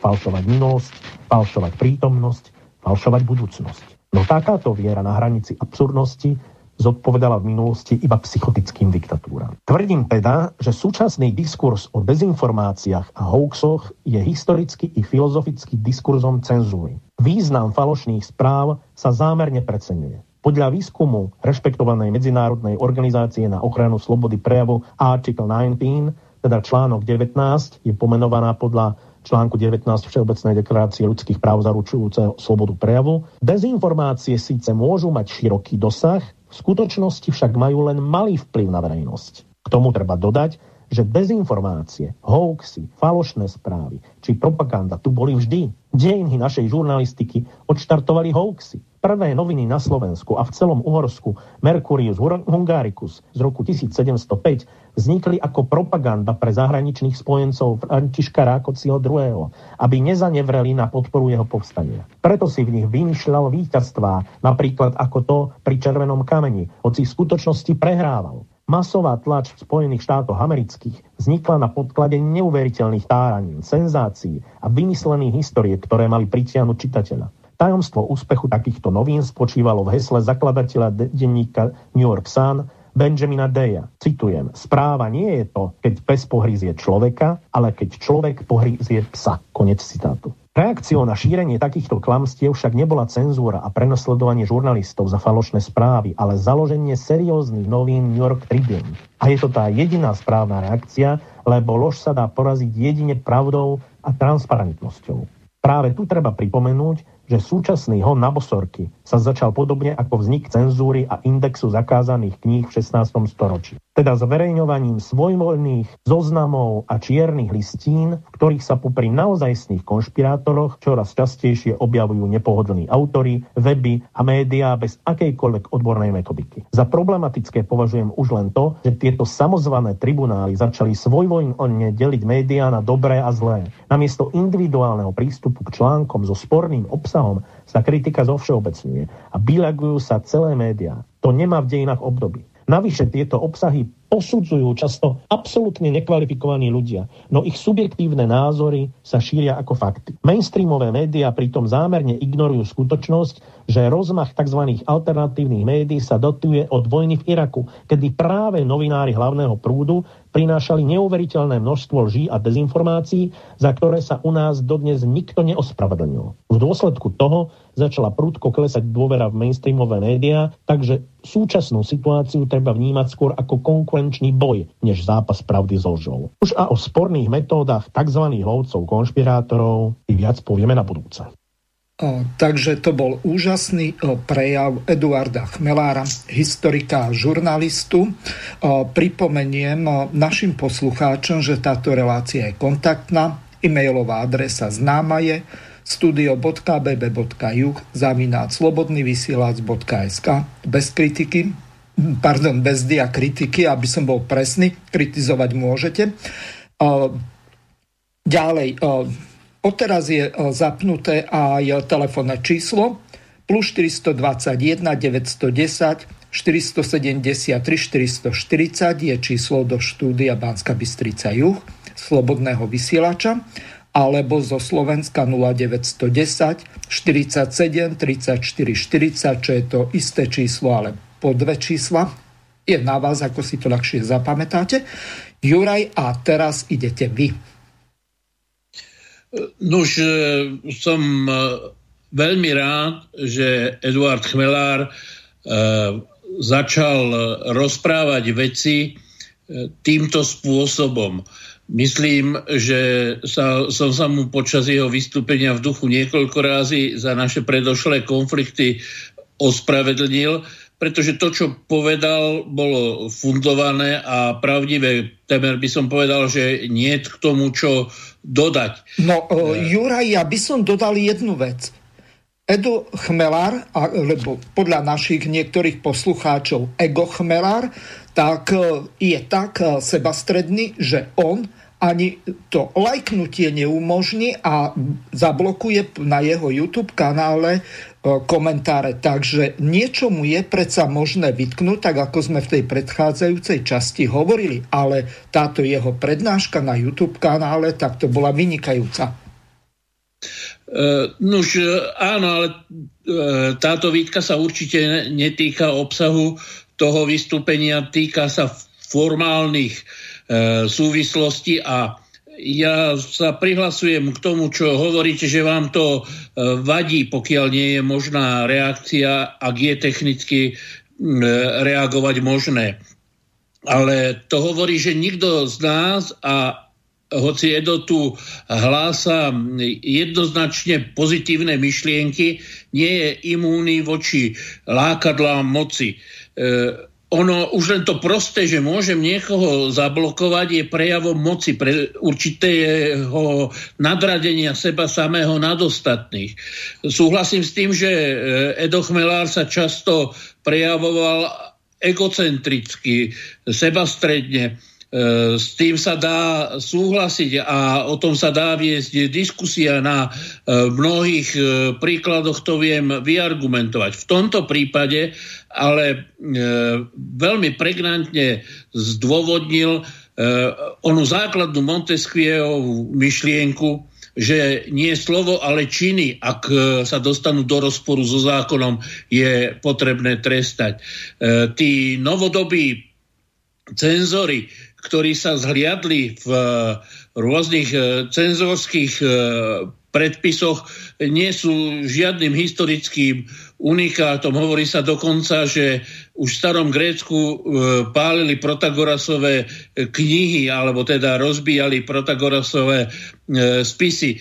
Je teda lákanie moci zaviesť cenzúru veľmi silné a nevyhľalo sa im v histórii temer nik.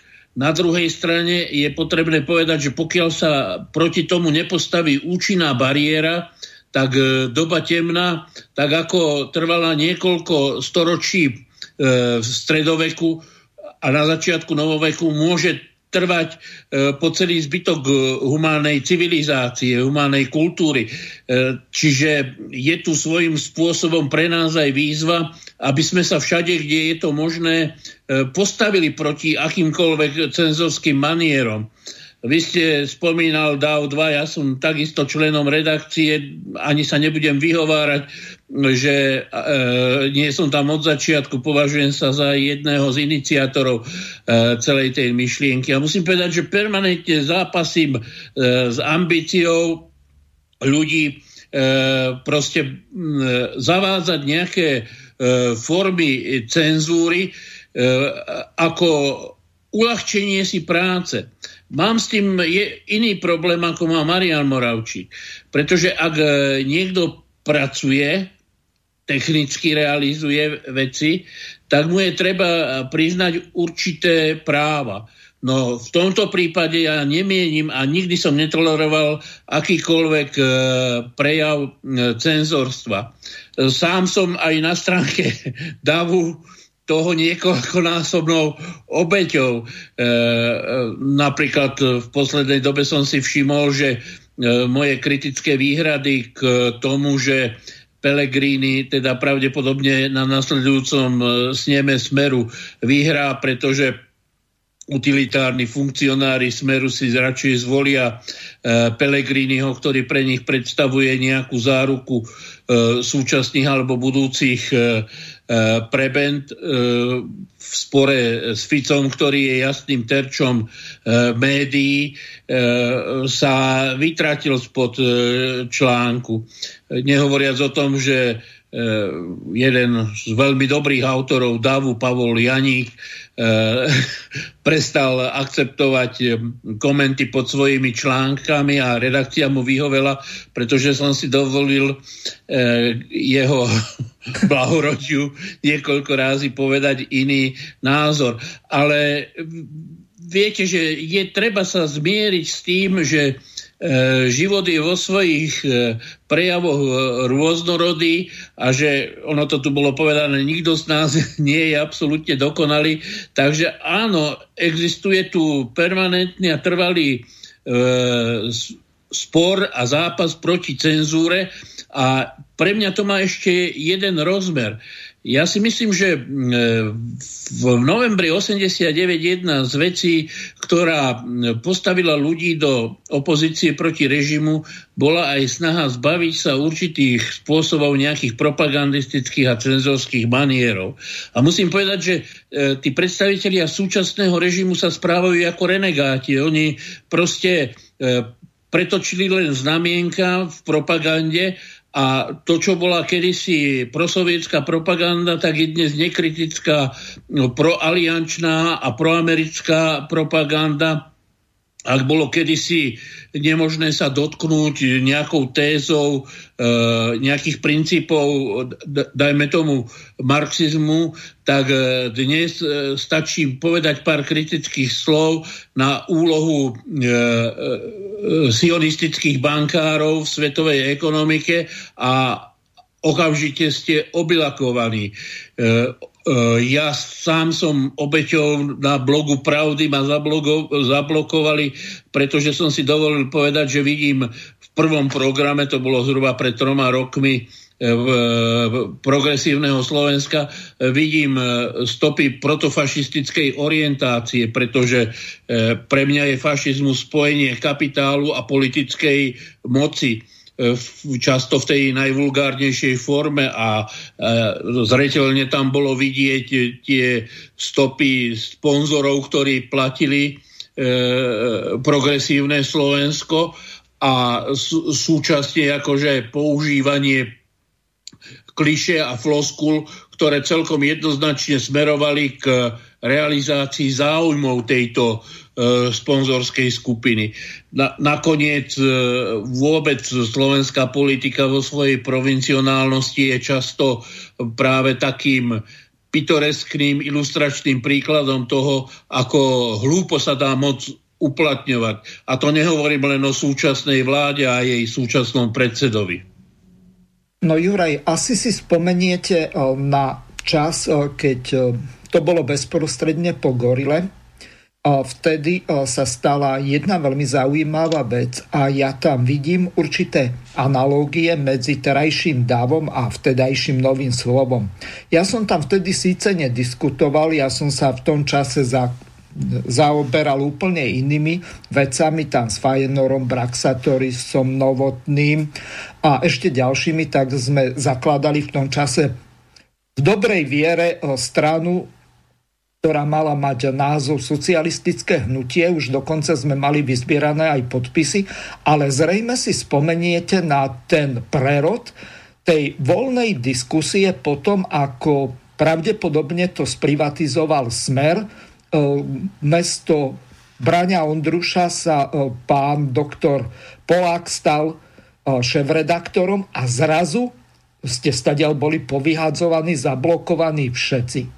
Nevidíte vy nejaké takéto nejaké analógie alebo podobnosti s tým, čo sa deje teraz?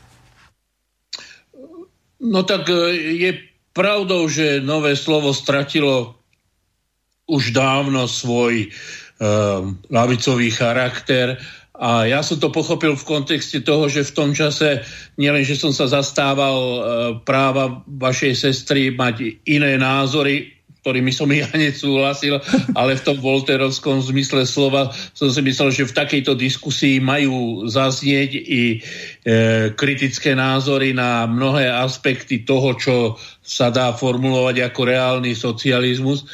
Ale ja som bol konkrétne zablokovaný, pretože som si dovolil v tom čase upozorniť na angažovanosť pani Šmegnerovej a vtá, Milana Vtáčnika pri e, umožnení bombardovania e, Juhoslávie a v kontexte pokusu pani Šmegnerovej znova sa vrátiť do slovenskej politiky som e, veľmi ostro napadol výpredaj slovenského bankovníctva zahraničnému, nadnárodnému a musím povedať v tomto smere aj sionistickému kapitálu.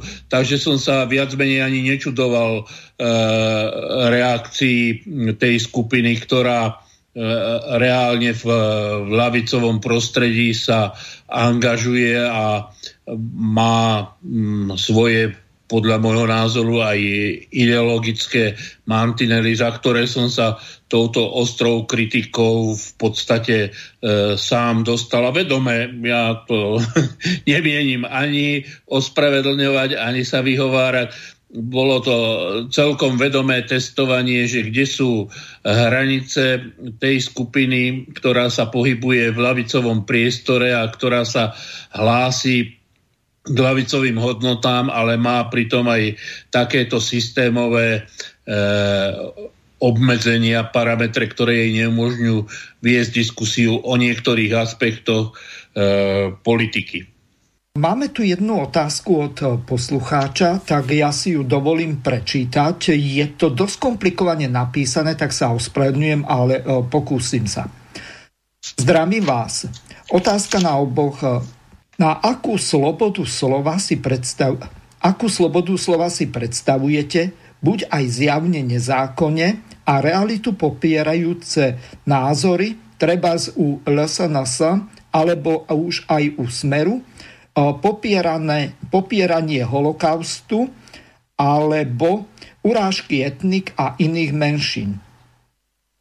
Ale ich ponechať v rámci liberálneho prístupu, to zastával aj Daniel Lipšic, keď ako poslanec, ale určite e, prísnejšie hranice, kde už e, začína trestnoprávna zodpovednosť. Ďaká za odpoveď.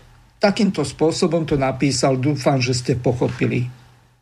Pochopil som. Ja, ja si myslím, že opravde sa nehlasuje. E, viete, mne to pripomína e, pro, problém, že či je možné sa dohodnúť v parlamente alebo vo vedení nejakej strany alebo na nejakom ideologickom fóre, že 2 plus 2 nie sú 4, ale 6. E, čiže e, tým chcem povedať, že v diskusii, v akejkoľvek diskusii, je podľa mňa všetko možné a dovolené s tým, že predpokladám, že absolútne hlúposti nie sú akceptovateľné. E, ja si e, veľmi teraz pripomínam tie Leninové aprílové tézy, keď hovoril o kerenského vláde, že nechajte ich, nech sa sami zdiskreditujú. Ja si myslím, že aj mnohé tézy, ktoré e, sú do očí bijúcimi hlúpostiami je potrebné nechať, aby sa s nimi ich autory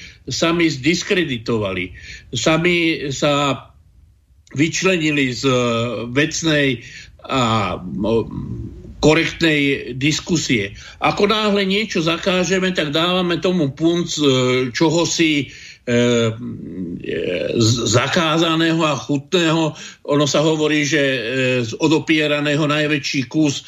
Čiže často aj tá popularita tých antisemických, antisionistických, sionistických a iných tém je založená na, na tom, že sa o týchto veciach nesmie direktívne diskutovať. ja som pripravený na tieto témy rozprávať s kýmkoľvek, zľava alebo zprava, zástancami a odporcami, pretože si myslím, že e, diskusia, ale aj polemika sú naozaj cestou k hľadaniu pravdy. A e, ak chceme ísť k pravde a hneď na začiatku zasvietime červené svetlo, že týmto smerom sa nesmie ísť, no tak e, vlastne e, upierame možnosť, aby pravda bola overená, uznaná a vecne používaná. Ja si myslím, že je rozdiel medzi diskusiou o e, otázkach, ktoré sa týkajú, týkajú slobody alebo práv národov alebo jednotlivcov a, a akým, akýmkoľvek aspektom e, slobodného názoru a tým, ak niekto E, koná činnosť, ktorá je v rozpore so zákonom. Ja si myslím, že zákonom nie je možné zakázať myslieť. A ak nie je možné zakázať myslieť, tak to znamená, že nie je možné ani definovať smer, ktorým sa nesmie myslieť.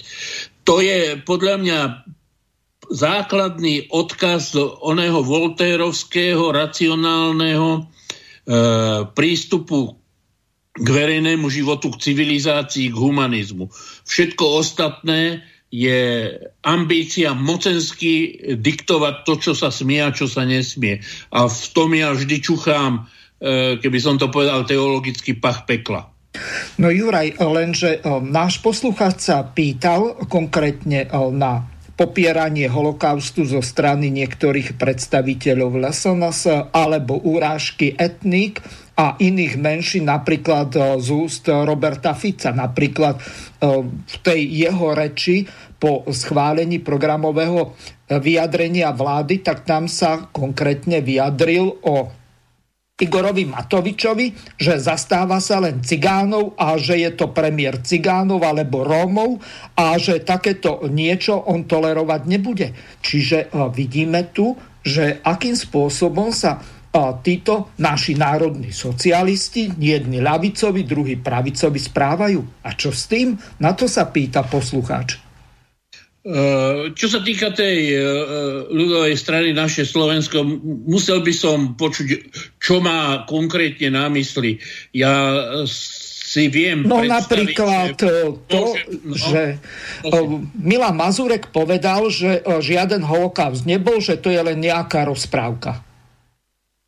No pokiaľ to povedal, tak sa podľa mňa pohybuje na, tem, na tenkom lade fikcií, pretože e, e, nevidieť e, celý ten systém priemysel, priemyslu smrti, ktorý bol zorganizovaný na, na tej ambícii. Ja teraz neviem, že či e, nikdy nečítal Mein Kampf, či nepozná dokumenty e, z histórie Tretej ríše, či nevidel zábery z oslobodzovania koncentračných táborov. No proste e, sa mi zdá, že sa pohybuje e, mimo toho, čo sa dá považovať za predmet diskusie a kto chce hlásať, tak e, ja sa priznám, že nemám záujem s tým ani moc diskutovať, pretože to považujem za blbosť a pokiaľ na tom nástojí, no tak e, kedy si za socializmu sa, na severných Čechách hovorilo, že s vojakmi netančím, ja, ja to budem parafrázovať, s vlbcami nediskutujem.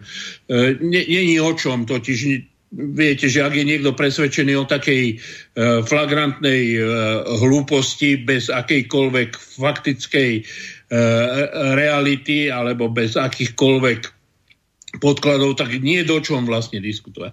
Čo sa týka e, doktora Fica a jeho názoru, že e, Matovič je e, premiérom cigánov, tak je treba povedať, že v politike som po, po, počul už aj ďaleko horšie zjednodušenia a je e, podľa mňa legitímne, ak sa v politickom zápase takéto zjednodušenia, ak sú použité z jednej strany, používajú aj na druhej strane.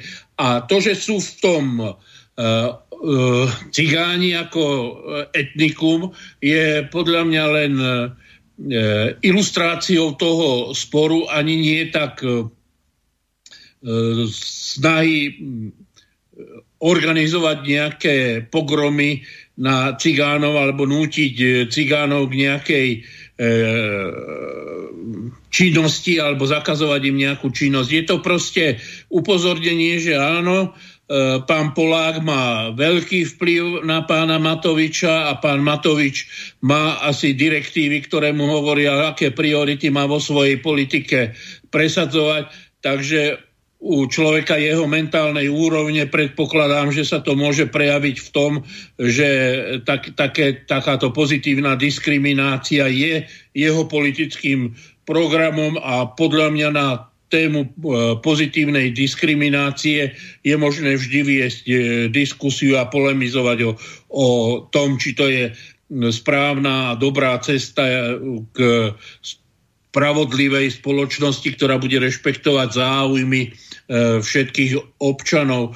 E, inak, e, ja neviem, či rómska alebo cigánska politika po novembri 89 má katastrofálny profil. Ja si spomínam, že som sa stretával s mnohými vzdelanými, kultivovanými Rómami a dnes, keď sa rozprávam s priateľmi a priateľkami, ktorí robia anketárov, tak mi rozprávajú, že vedia rozoznať e, podľa veku e, Rómov, rómskych respondentov, pretože tí, ktorí mali socialistické e, školstvo, tak sú relatívne vzdelaní, vedia artikulovať, majú základy vzdelania a môžu byť účastníkmi, respondenti akéhokoľvek prieskumu.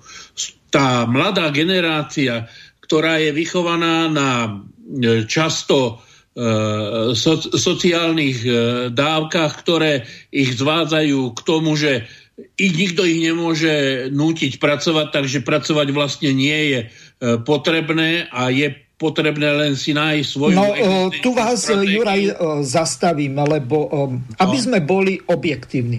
Ja si spomínam na rok 2013, kedy bola tá príslovečná bitka o zhodov okolností post župana VUC medzi pánom Maňkom a pánom Kotlebom. Vtedy Fico, keď mal tú vládu tej jednej strany, takmer totalitnej s 83 mandátmi, tak vtedy zaviedol nejakú reformu, alebo dokonca neviem, či to nebol nový zákon, číslo 417 z roku 2013 o podpore v hmotnej núdzi. Tam v paragrafe 10 v rozpore s piatimi alebo šiestimi medzinárodnými dohovormi tak Ficová vláda s ministrom Richterom tak zaviedla tzv. aktivačné práce na odrábanie sociálnych dávok. Čiže Rómovia pokiaľ chcú dostať tie sociálne dávky, tak si ich musia na nejakých tých aktivačných prácach odrobiť. Čiže 32 hodín v tom čase za znížených zo 63 eur na 61,60, lebo ešte aj tam Fico pritvrdil s Richterom, tak boli povinní odpracovať 32 hodín, to znamená 1,92 euro centov e, za hodinu. Čiže z tohoto vyplýva, že tí, ktorí hovoria o tom, že cigáni e, dostávajú peniaze zadarmo, tak môžu ich dostávať len v rámci niečoho iného ako podpory v nezamestnanosti alebo hmotnej núdzi. Ja nehovorím, že také čosi nie je, lebo ja som videl nejaké tie videá, čo mi posielali poslucháči, že údajne sa vozia um, nejaké Pepsi Coly a neviem čo všetko do tých rómskych osád, akože um, na zabezpečenie uh, stravovania. Lenže Pepsi Cola nie je základná potravina to vie, e, čo ja viem, e, meso, chlieb, e, múka alebo čokoľvek iné. Čiže v tomto je ten zásadný problém. A ešte jedna veľmi dôležitá poznámka. Ja si spomínam na ústavný nález z roku 2005, kedy bola tzv. kauza alebo spor o podpore v tom čase ešte paradoxne opozičného smeru, kde pán Číž ako poslanec Národnej e, rady za stranu Smer tak e, presadzoval tzv. pozitívnu diskrimináciu rómskych menšín. Vtedy e, sa proti tomu postavil Daniel Lipšic, ktorý to napadol na ústavnom súde, lebo nejakým spôsobom sa to podarilo prehlasovať a presadiť. Čiže tí, ktorí podporovali v tom čase Rómov, bola väčšina. A teraz e, ten nález toho ústavného súdu z roku 2005 hovorí o tom, že na etnickom princípe nie je možné žiadnu etnickú menšinu zvýhodňovať kolektívne. Je možné ich posudzovať len individuálne na základe hmotnej núdze. A teraz posledná replika. Práve e, tento týždeň, respektíve minulý, tak e, bola zverejnená štatistika Eurostatu, kde Slovensko sa umiestnilo na konci medzi štátmi, kde je najväčšia chudoba. Na Slovensku pod hranicou chudoby, ktorú Eurostat Európskej únie, štatistický úrad, stanovil na 373 eur mesačne na jednotlivca, tak máme momentálne 872 tisíc ľudí, ktorí dostávajú, zarábajú alebo iným spôsobom, hoci aj pracujú, ktorých je viac ako 9% z pracujúcich, tak zarábajú menej ako 373 eur. Tak teraz mi povedzte, kde sme sa to dostali. Nož, e, ja si myslím, že e, to, že toto je krajina chudoby, je výsledkom toho, akým spôsobom pôsobia, rozhodujú elity, ktoré tu fungujú. E, I tak, jak e, ľudia volia v podstate bez e, akéhokoľvek rozmyslu, veď si zoberte len výsledky posledných volieb. Ja sám som odišiel z aktívnej politiky v roku 1998, ja to často spomínam, keď vo volebnom obvode Gelnica vyhrala Zurindová E, SDKU e, s mýtom o dvojnásobných e, platoch. Čiže ja sa priznám, že slovenským voličom nerozumiem a táto chudoba je podľa mňa odmenou slovenskej verejnosti za jej neschopnosť politicky rozmýšľať a politicky rozhodovať. Ale nechcem žiadnu kolektívnu vinu, ja len hodnotím stav, do ktorého sa slovenská spoločnosť dostala, do ktorej ju zaviedla, zaviedli médiá, do ktorej ju zaviedla politická kultúra, ktorá tu dominuje. Vrátim sa ale k tým e, obsahovým otázkam, ktoré ste otvoril. Tak predovšetkým akože ani tie Richterové opatrenia pri aktivačných prácach ne, neboli identifikované etnicky, že sa týkajú len konkrétnej kultúrno-sociálnej alebo etnickej skupiny. To je po, podľa mňa správna téza a je vidno, že sa uplatňuje e, vo všetkých otázkach, snáď okrem e, podpory e, maďarského etnika, ktoré e, tým, že e, má e, svoje lobistické zázemie a má svoju štruktúru politickú a svoje politické záujmy, tak e, má určitým spôsobom výhody, ktoré sa dotýkajú systému školstva, kultúry, podpory a, ta, a tak ďalej. A je, je to pozitívna diskriminácia. Ja si myslím, že e, rovnakým spôsobom by bolo možné postupovať aj e, k rómskému etniku a k rómskej kultúre, ale chcelo by to skutočne viesť o tom otvorenú diskusiu a najmä viete, že zbaviť sa toho obludného systému mimovládnych organizácií, kde na jednu serióznu organizáciu, ktorá skutočne pomáha e, veci riešiť, e, pripadá desiatky a stovky hoštaplerov, ktorí sa na tej politike priživujú. Takže nie sa čo čudovať, že to v mnohých prípadoch akože vytvára e, spoločenské napätia a spoločenské animozity, ale znova je to absencia diskusie o téme. Myslím si, že to, že sa e, spraví frbot, zákaz e, viesť diskusiu o niektorých témach, tak vlastne tie témy tých ľudí, tie súvislosti poškodzujeme a je, je to v neprospech e, riešenia mnohých problémov. Naopak vedie to k k nárastu napätia, e, k nedorozumeniam a často až k animozitám a zbytočným animozitám. Takže mali by sme skôr hľadať cestu, ako problémy otvárať a diskutovať a pochopiteľne, ak ich otvoríme, tak je rozumné ich v nejakej e, miere aj zatvárať, lebo nemôžeme o všetkom a stále viesť diskusiu a v snahe e, veci vyriešiť. U nás sa tradične v našej kultúre, tu na Slovensku, chápe diskusia ako spôsob, ako presadím svoj názor. Nie ako spoločne s oponentami hľadám optimálne riešenie. Ale to už je znova o inom. To je o e, kultúre, e, ktorú sme schopní vo verejnom živote a každý z nás osobne rešpektovať a presadzovať.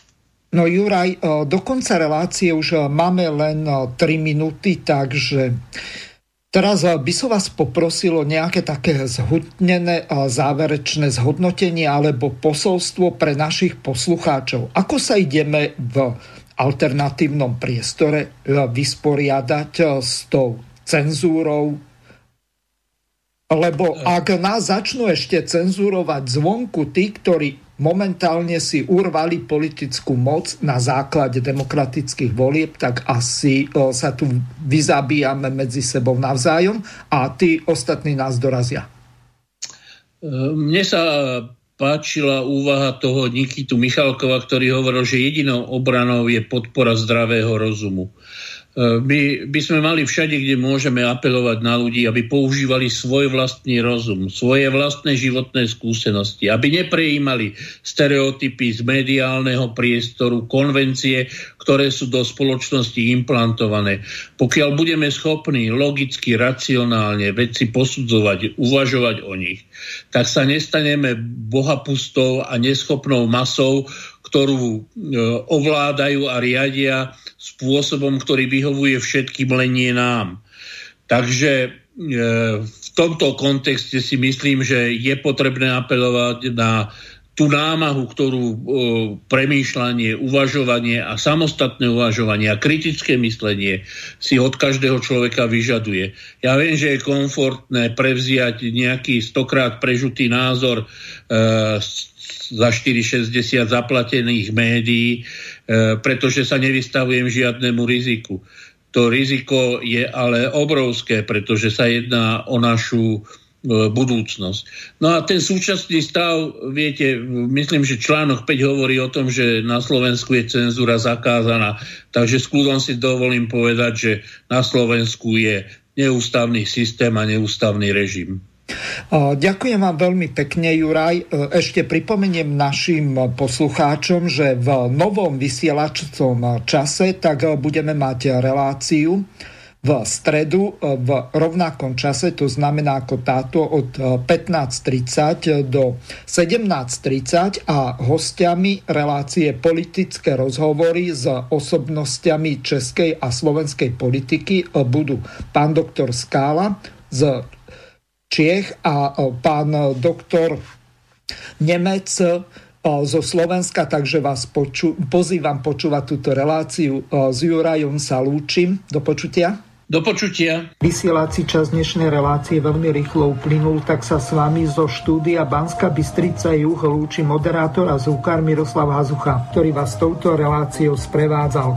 Vážené poslucháčky a poslucháči, budeme veľmi radi, ak nám zachováte nielen priazeň, ale ak nám aj napíšete vaše podnety a návrhy na zlepšenie relácie lebo bez spätnej väzby nebudeme vedieť relácie zlepšovať, za čo vám opred veľmi pekne ďakujem. Do počutia.